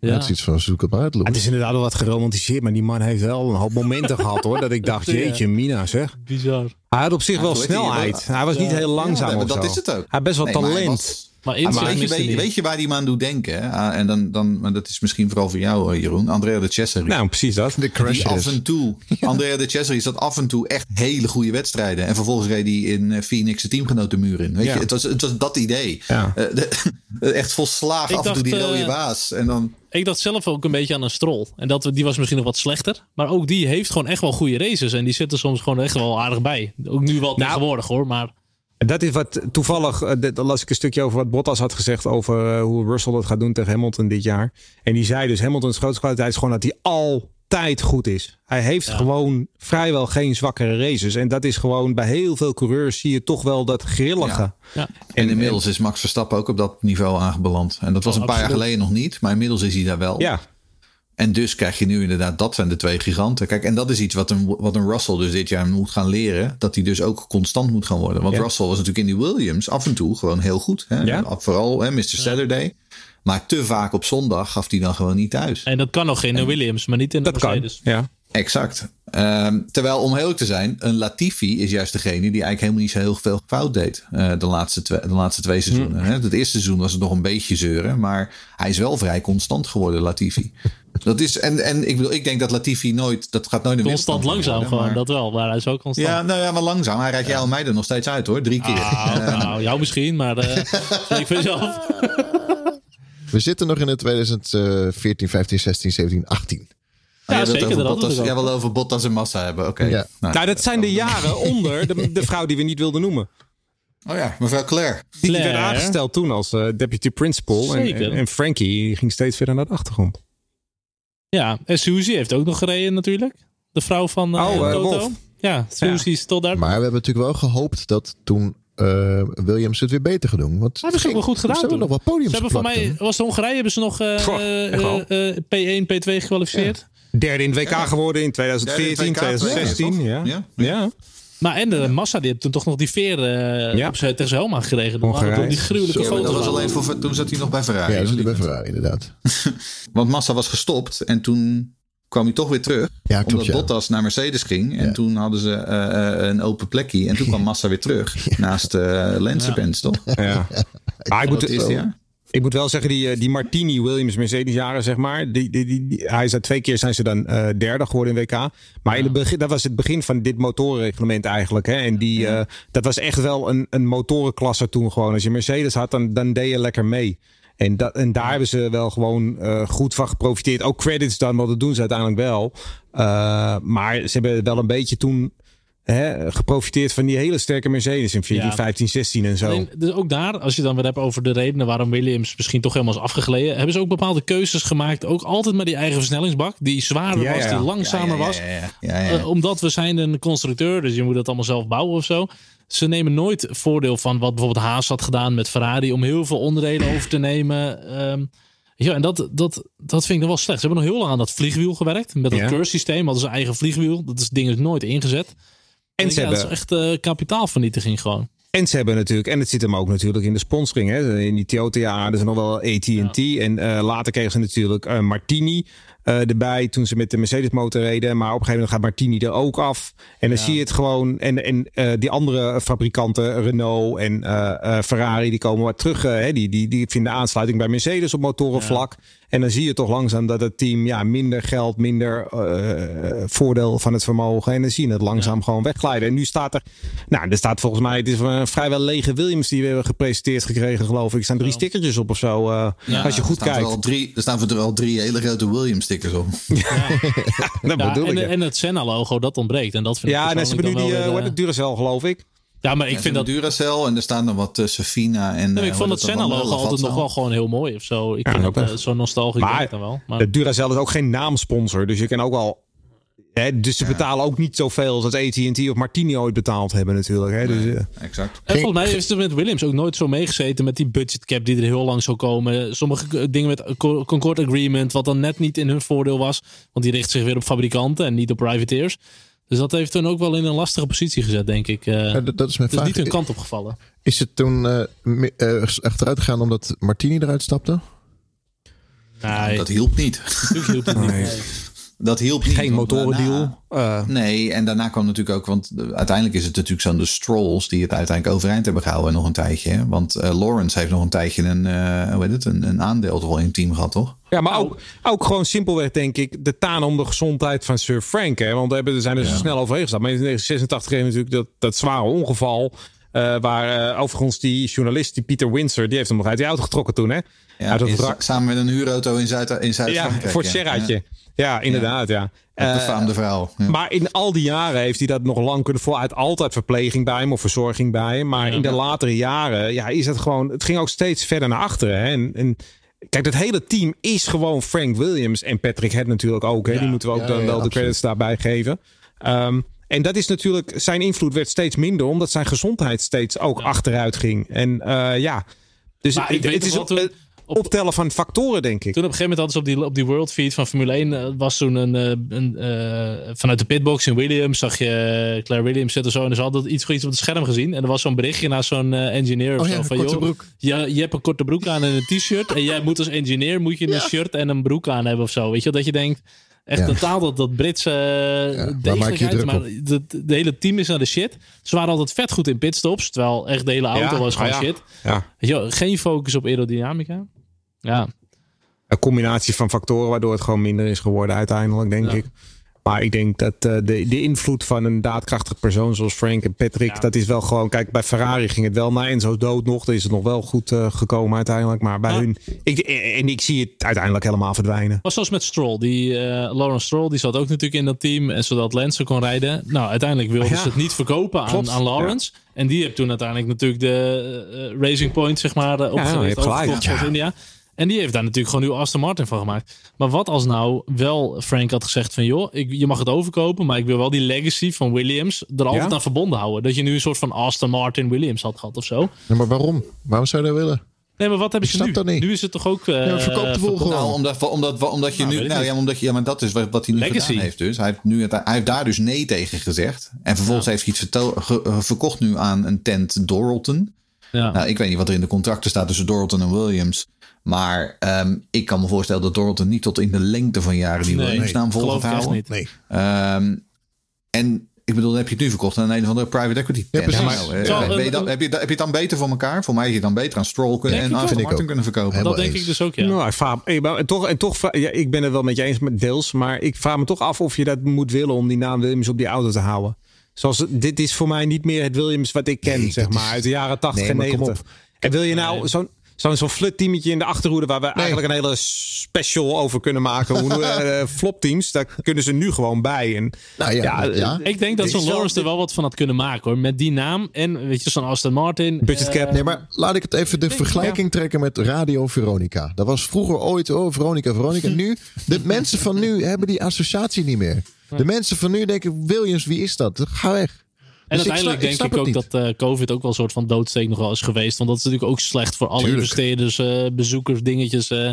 dat hebben al die teams geen goed gedaan. eh Nou ja, ik denk races. ook, om eerlijk te zijn, ik denk dat dit misschien wel gewoon het laatste jaar Williams is. Eh, Ja. Het feit dat zo'n Senna-logootje er nu afgaat, vind, ik, wel, vind ja, ik wel veelzeggend. Zeker. Dat ja. betekent ook dat iemand bij Doralton heeft gezegd van, ja, weet je jongens, dat Senna-logootje, dat hebben we nu al gezien. Daar zijn we wel klaar mee. ja. Ehm, en inderdaad, en ik gok dat er, want er staat nu nog steeds geen grote naam op. Nou, dat is natuurlijk ook omdat dat hele Rocket-verhaal uit elkaar ge- geklapt is eh, twee jaar terug. Ook nog, ja. Maar Kubica, ja. op, op een bepaald moment gaat er een, gro- een grote sponsor komen. Die wordt dan krijg je inderdaad zo'n titelsponsor. Dat wordt dan niet Duracell. Maar ze, het feit dat ze in de Duracells van deze wereld... dat ze daarmee aan de slag zijn... ge- geeft wel aan dat ze aan het zoeken zijn. En dan op een gegeven moment wordt dit gewoon wat anders. En dan wordt het verko- doorverkocht aan de hoogste bieder. Het zou mij niet verbazen als, eh, Nou, Michael Andretti uiteindelijk, als Michael Andretti misschien uiteindelijk de boel eh, koopt. Kan ook nog inderdaad, ja. Of een ja. Aston Martin die er een uh, Toro Rosso van maakt. En dan over vijf jaar te verkopen. Ja, of een Alpine. Hè, we hebben het er al vaak over gehad. Zou Alpine niet gewoon eens een junior team, een Toro Rosso-achtig team moeten hebben? Want die Nou kunnen net aan één team zijn. runnen, joh, die Fransman. Dat moet je niet willen hoor. Niet doen. Nee, maar het, het is het enige private team toch nog wat er is. Ah, McLaren. Ja, oké. In naam. Ja, maar goed, in principe Haas is natuurlijk ook een privateer team. Ja, Er zit ja, ook geen zeker, grote Fabrikant, Er zit ook geen Ja, grote fabrikant waar, achter. Ja, Ehm, Andretti. maar weet je, kijk, nou ja, en Andretti, ja, maar goed, het hangt er een beetje vanaf hoe dat inderdaad ingevuld wordt natuurlijk. Maar het, ik denk wel, hè, die, dat hele privateer gedoe, ik denk wel dat dat gewoon een beetje klaar is Ja. inmiddels. Ehm, want inmiddels is de Formule 1 zo klinisch en zo Ja. zeg maar strak gestreken, Ja. dat je er zonder grote eh, autofabrikant Ja, achter je leuk niet een meer... Of een groot bedrijf zoals Nou, Red Bull.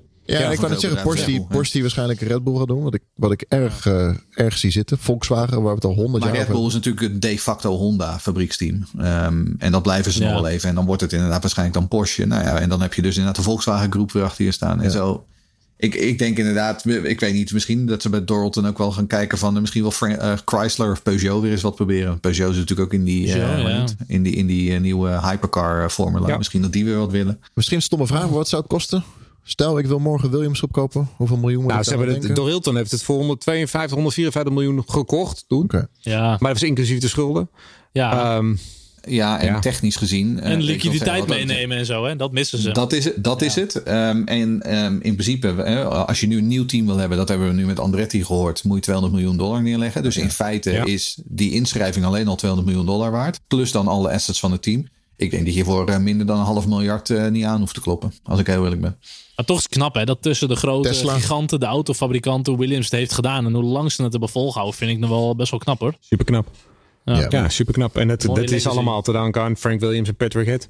Ja. Ja, Maar dat is wel is ook. wat duidelijk. Dat zeggen ook een BR. Het, eh, Formule 1 eh, is niet te koop.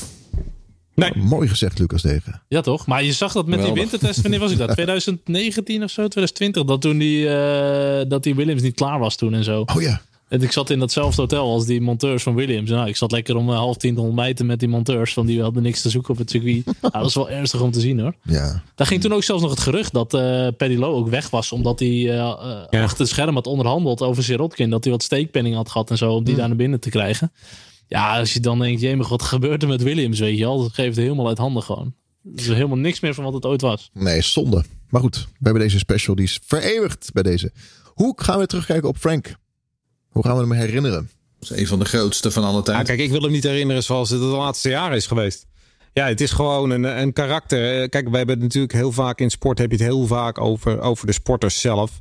Eh, maar je moet ook kijken naar de mensen die daar eh, eh, vormgeven aan de teams. Weet je, bij, bij voetbal heb je het met trainers, maar bij hier heb je het met teambazen. Dat zijn vaak mensen die nog gepassioneerder zijn dan sporters. Hè? Want kijk, een, een, coureur die, die race en die traint en die, die, die kwalificeert en die doet. En die gaat Maar- weer weg. Zo'n teambaas zoals Frank Williams, nou, als je die documentaire ook hebt gezien, die zijn 24-7, die verwaarlozen hun familie gewoon. Die zijn gewoon 24-7 bezig met hun vak. Ja. Die zijn volledig bezeten. En ehm, dat zijn uiteindelijk eh, eh, ook gewoon, eh, die, die, die, horen bij de all-time greats van deze Oh, sport. zeker weten, deze ja. man die staat zo hoog. Die staat op hetzelfde niveau als Ayrton Senna of Alain Prost voor mij. Ja. Dit is gewoon Dat zo'n hoor. enorme Dat held. is net als met voetbal. Ze kijken altijd naar de aanvaller, degene die scoort, weet je, de spits en zo. Maar dit zijn wel de drijvende krachten achter Nee, de Formule ja, 1. eh. Je Ik zegt vind het, ja. hem Maar echt wij, een- wij gaan geen Ron Dennis special opnemen. Nou ja, het zou wel kunnen. Dat is ook zo'n type. Ja, ik vind Frank toch wel groter dan dat. Nou, misschien is Frank inderdaad wat groter, want dat is echt een beginner van een team, hè, de starter van een team. Maar Ron Dennis is ook wel weer zo'n karakter. En zo Ferrari, Bruce McLaren. Ja, hoeveel Ron Dennis decennia die heeft. Ja? Want Ron Dennis nam natuurlijk McLaren over toen het in principe gewoon allemaal half in zak en as zat. En dat is ook Ja, ja, ja. die hele, dat het nu allemaal MP4's, want het heette nog steeds MP4's. Ja. En dat is natuurlijk McLaren Project 4, want dat is natuurlijk waar Ron Dennis oorspronkelijk van kwam. Oh, wist ik niet. Ehm, ja Project 4, ja. Project 4, dat was zijn Teddy, raceproject. Teddy Meyer was de voorganger bij McLaren nog. En, en, en Alexander, ja, Teddy Alexander. Ehm, maar ehm, Ron Dennis heeft natuurlijk wel het moderne McLaren ge- gebouwd. Net als dat eh, Frank Williams inderdaad het moderne eh, eh, het Williams team op, op heeft gebouwd vanaf de grond. Eh, het heet alleen geen Ron Dennis Racing. Maar ik bedoel, Ron Dennis is natuurlijk net zo goed eh, eh, een enorm grote figuur in de historie van de sport. Ik vind niet hetzelfde een beetje ook met een Christian Horner, wat hij heeft gedaan bij Red Bull. Die hebben het ook Jawel, ook wel. Dat is ook anders hoor. Ja, maar wordt- Horner zit er nog middenin. Hè? Kijk, Ja. dat is het. ja, kijken nu naar Williams en Dennis aan het einde van hun carrière. Maar Ja, Horner, eens. die is, wat is hij? Va- eh, 48. Hij is jonger dan ik, ja. is Die is nog 20 jaar bezig. Of een Toto Wolff, die begon natuurlijk ook Ja. een beetje bij Williams toen met die je, je kan het afturven. Maar er zijn jongens die ook zo ver kunnen komen. Ja, Toto Wolff heeft het natuurlijk wel overgenomen van Ross Brawn. Die heeft daar natuurlijk al, hè, dat, Ja. dat laat Christian tuurlijk. Horner hem ook Ja, maar altijd weten. business-wise ook gewoon eh Ja, bizar slim. maar ik denk als je het hebt over Frank Williams, ja, ik kan alleen Enzo Ferrari bedenken die Ja. eh, als teambaas eh, Ja. nog grotere legacy heeft Ja. achtergelaten. ja. Ja, Maar daarna, Colin, Chap- eh, Colin Chapman. Ja, Colin Chapman Chapman en is er Lotus. ook wel Kun je- eentje kun je- natuurlijk je met Lotus. Christian noemen. Albers. Met Spijker, ja. Wat heeft hij? Twee races of zo? oh, nee, Caterham, waar was die? Caterham Nou ja. was die dat hij teambaas was? Ja, van mij één of twee races toch of niet? En toen, Ja. toen stopte hij met als reden, ja, ik ga meer met mijn gezin. Ja, dat wist je van tevoren er ook wel. Nou, je hebt natuurlijk nog eh, Bruce McLaren, maar die heeft natuurlijk zelf niet zo heel veel aan het team meer gedaan. Maar die is natuurlijk te vroeg stierf. Daarvoor had wel echt wel degelijk wat neergezet Hadden we Brabham al genoemd? Of, eh, Jack Brabham. Nou ja. Als constructeur Bra- en coureur en zo? Absoluut, Ook maar die staat. eh, Ja, maar dan moet ik wel zeggen dat Frank Williams, net als Enzo Ferrari trouwens, die heeft wel meerdere decennia, weet je. En, dat- en dat Jack Brabham, dat was natuurlijk wel relatief kort. En toen is hij het verkocht aan Ecclestone, die deed het ook wel weer succes krijgen. Zou, Maar zou, zou het kunnen? Stel, Wolf, Toto Wolf stopt ermee. En die zegt, nee, daar is hij te oud voor. Dat hij zegt, ik koop Williams op en ik maak er Wolf eh, Racing Nee. van. Nee, nee, dat hebben we al gehad, hè, Walter Wolf. ik- nee, Krijg je nu weer een Wolf. nee, dat is wel heel leuk. Maar hij is te zakelijk daarvoor. Dat Ja. gaat hij niet doen. Nee. Maar ik vind eigenlijk de, de naam van Williams moet maar verdwijnen. Is Ik- we- beter we, hebben, hoor, ja. we hebben toen ook een keertje dat Lotus terug gehad. Maar dat was gewoon een. een dat, was niet, dat was niet het Lotus van Colin Weet je, Chapman. ook met zo'n Lotus. Op het moment dat het gebeurt, denk ik, ah, wat tof. Want het is nostalgisch. Maar dan Tuurlijk. kijk je erop terug en denk je, het is eigenlijk gewoon smerig. Het is gewoon... Ja, Nee, maar kom op. Er Lauda, twee Lotus Renault. teams toen. Ja, dat ja. Ja, ik wil zeggen, je had twee Lotussen vooral. Ja. Ik Maar goed, hoe gaan we hem herinneren? Ja, ik vind het wel echt een hele gave eh, persoon om het te hebben meegemaakt. En eh, ik heb wel eens verteld, ik heb toen zelf in 2011 mocht ik naar Barcelona toe. Toen stonden ze op het vliegveld met zo'n bordje, meneer Alving eh, Williams F1. Wauw. En ja. toen echt met zo'n eh, cocktailparty, weet ik wat, VIP party met hem zitten praten. En op de Dat gaaf. Ja, dat, toen dacht ik wel van, oké, dit is- deze moet ik echt gaan onthouden. En eh, Frits van Eldik, die toen nog even de foto's maakte, die, die heb ik toen leren kennen. Ja, ik dacht, dit is wel één, eh, deze moet ik echt gaan koesteren hoor, deze. Wat heb je met hem besproken dan? Nou, ik had het toen nog over dat ik eh, misschien in de Formule 1 wilde werken en zo. En dat soort dingen, weet je wel. Ja, gewoon advies vragen en dat soort dingen, weet je wel. Gewoon stom, eh, stom even kletsen. Ah, dat is toch leuk? Dat was wel heel bijzonder. Dat was echt heel gaaf. Maar Ja, ja, Dat snap ik. Ja. die koester ik wel. Zeker. Ja. Ja, dat snap ik heel goed. Ja. Nou, ja, wij hebben natuurlijk in de eerste, dit is even een plugje, maar wij hebben in de eerste vol gas ook nog een verhaal over Frank Williams staan. Uh, Ja. Nanda Boers, die hem een aantal keer gesproken heeft en daar een heel mooi verhaal over heeft geschreven. Dus als je de eerste vol gas nog niet gelezen hebt, Tof. dit is een eh, goede aanleiding om dat te doen. Een mooi verhaal. We missen nog even het laatste podium. Hè? Gewoon Russell P2. In België gewoon. Wat een fantastische race was dat, hè? Missen we, missen we dat, ja? Ik ben geen, geen Russell-fan. Ah, Kan maar je echt een Goeie Q3, heroïsch hè? resultaat inderdaad, ja. Nou, het wel een goede Q3. Nou ja, je kan, je kan zeggen, ja, dat wou ik zeggen. Hij was gewoon sneller dan Hamilton in de regen. Ja, ik uh, petje af hoor. Laatste podium van Williams, denk ik, ooit. Gaat het Ja, worden. dat weet ik niet. Maar Was dat ook de laatste, was dat ook de laatste dubbele puntenfinish dan zeker? Want Latifi werd zeven of achtste, toch? Ja, maar waren wel Ja. halve punten dan. Laatste dubbele halve punten. Laatste dubbele halve puntenfinish. Misschien wordt er ooit een, een special gemaakt door een andere Formule 1 podcast over het laatste onafhankelijke race reporter podcast ooit. Denk ik niet. Oh, ja, dat zou leuk zijn, ja. Special over ons. ja. maar wanneer, wanneer gaan wij Sergej Sirotkin inhuren, inhuren dan? Hadden we maar P, eh, P-podcasters. P-podcasters. betaald. Nou ja, als de mensen nog eh, heel veel geld willen betalen om hier een keertje aan te schuiven, dan... eh, Ah, ja. Yo, en als Ja. papa Latifi 20% van de aandelen Nou. van Race Reporter wil kopen, prima. Ik, zie, Troll. ik, zie ons binnenkort wel zitten hier met Leeuw Klein en Ali B. Die Doe het ook voor die draaistoelen. dat die je moet hebben, geen, die hebben geen platform meer. Dus eh, Ja, nee, doe maar niet. nee, doen we niet. Nou heren, dank jullie wel. Dat vindt Neil Young niet leuk, niet doen. Nee, worden we geband van Spotify. Heren, dank jullie wel weer. En eh, Yes. ik, eh, we zien elkaar gauw weer voor de volgende. Ja, want we gaan, we gaan nu weer testen geloof ik. hè. Voorbeschouwing, Dus, ja. Ja, Voorbeschouwing op eh Bahrein, niet Qatar. Heel goed. Qatar doe je di- dit jaar niet mee. In de Formule 1. Volgend jaar weer. Snoei. eindelijk weer een, normaal Formule 1 eh, kalender hopelijk. hopelijk. Normaal jaar. Geen COVID. Geen idee. Ik weet niet of de Grand Prix van Rusland nog doorgaat. Of het zo doorgaat Ik in weet de niet hoe het, maar- met, met jullie zit, maar hey, wacht. We zijn nog een Williams vergeten. De Grand Prix van Monaco. Serena Williams. Die hebben hem afgevlacht, hè? Stond niet in het draaiboek. Foei. Nee, daar was een reden voor dat hij niet in het draaiboek stond. Dat is toch ook een Williams? Dit is toch een Williams special? Ja. 23 Grand Slams, hè? En eh, Robbie Williams. Ja, wat heb je het? Daar hebben we die over gehad. ja, die heeft een videoclip gemaakt met, de met de Formule 1. Oh, Met dit, James Stewart erin. ja, klopt. Dun, dun, dun, dun. Ja. En dit, Rob, moet, dit, Robin, had toch- dit moet wel in, een, eh, in de special van Williams. Dus, eh, nou, Pharrell oh, Williams hebben we nog. Pharrell dat is ook wel eens hebben, inderdaad, ja. NERD. Ja. Ja. Tuurlijk, is vast wel, eens, eh, vast wel bij een race geweest. Nou, dat waren dan alle Williams, denk ik dan. Wel doneren nog, hè? Valt niet mee voor Lucas Degon. Dag. Doei. Dag. Dag. Dag. Monteron. Foto nog. Ik bedacht het ineens, Serena Williams. Ik dacht, die moet erin, gewoon.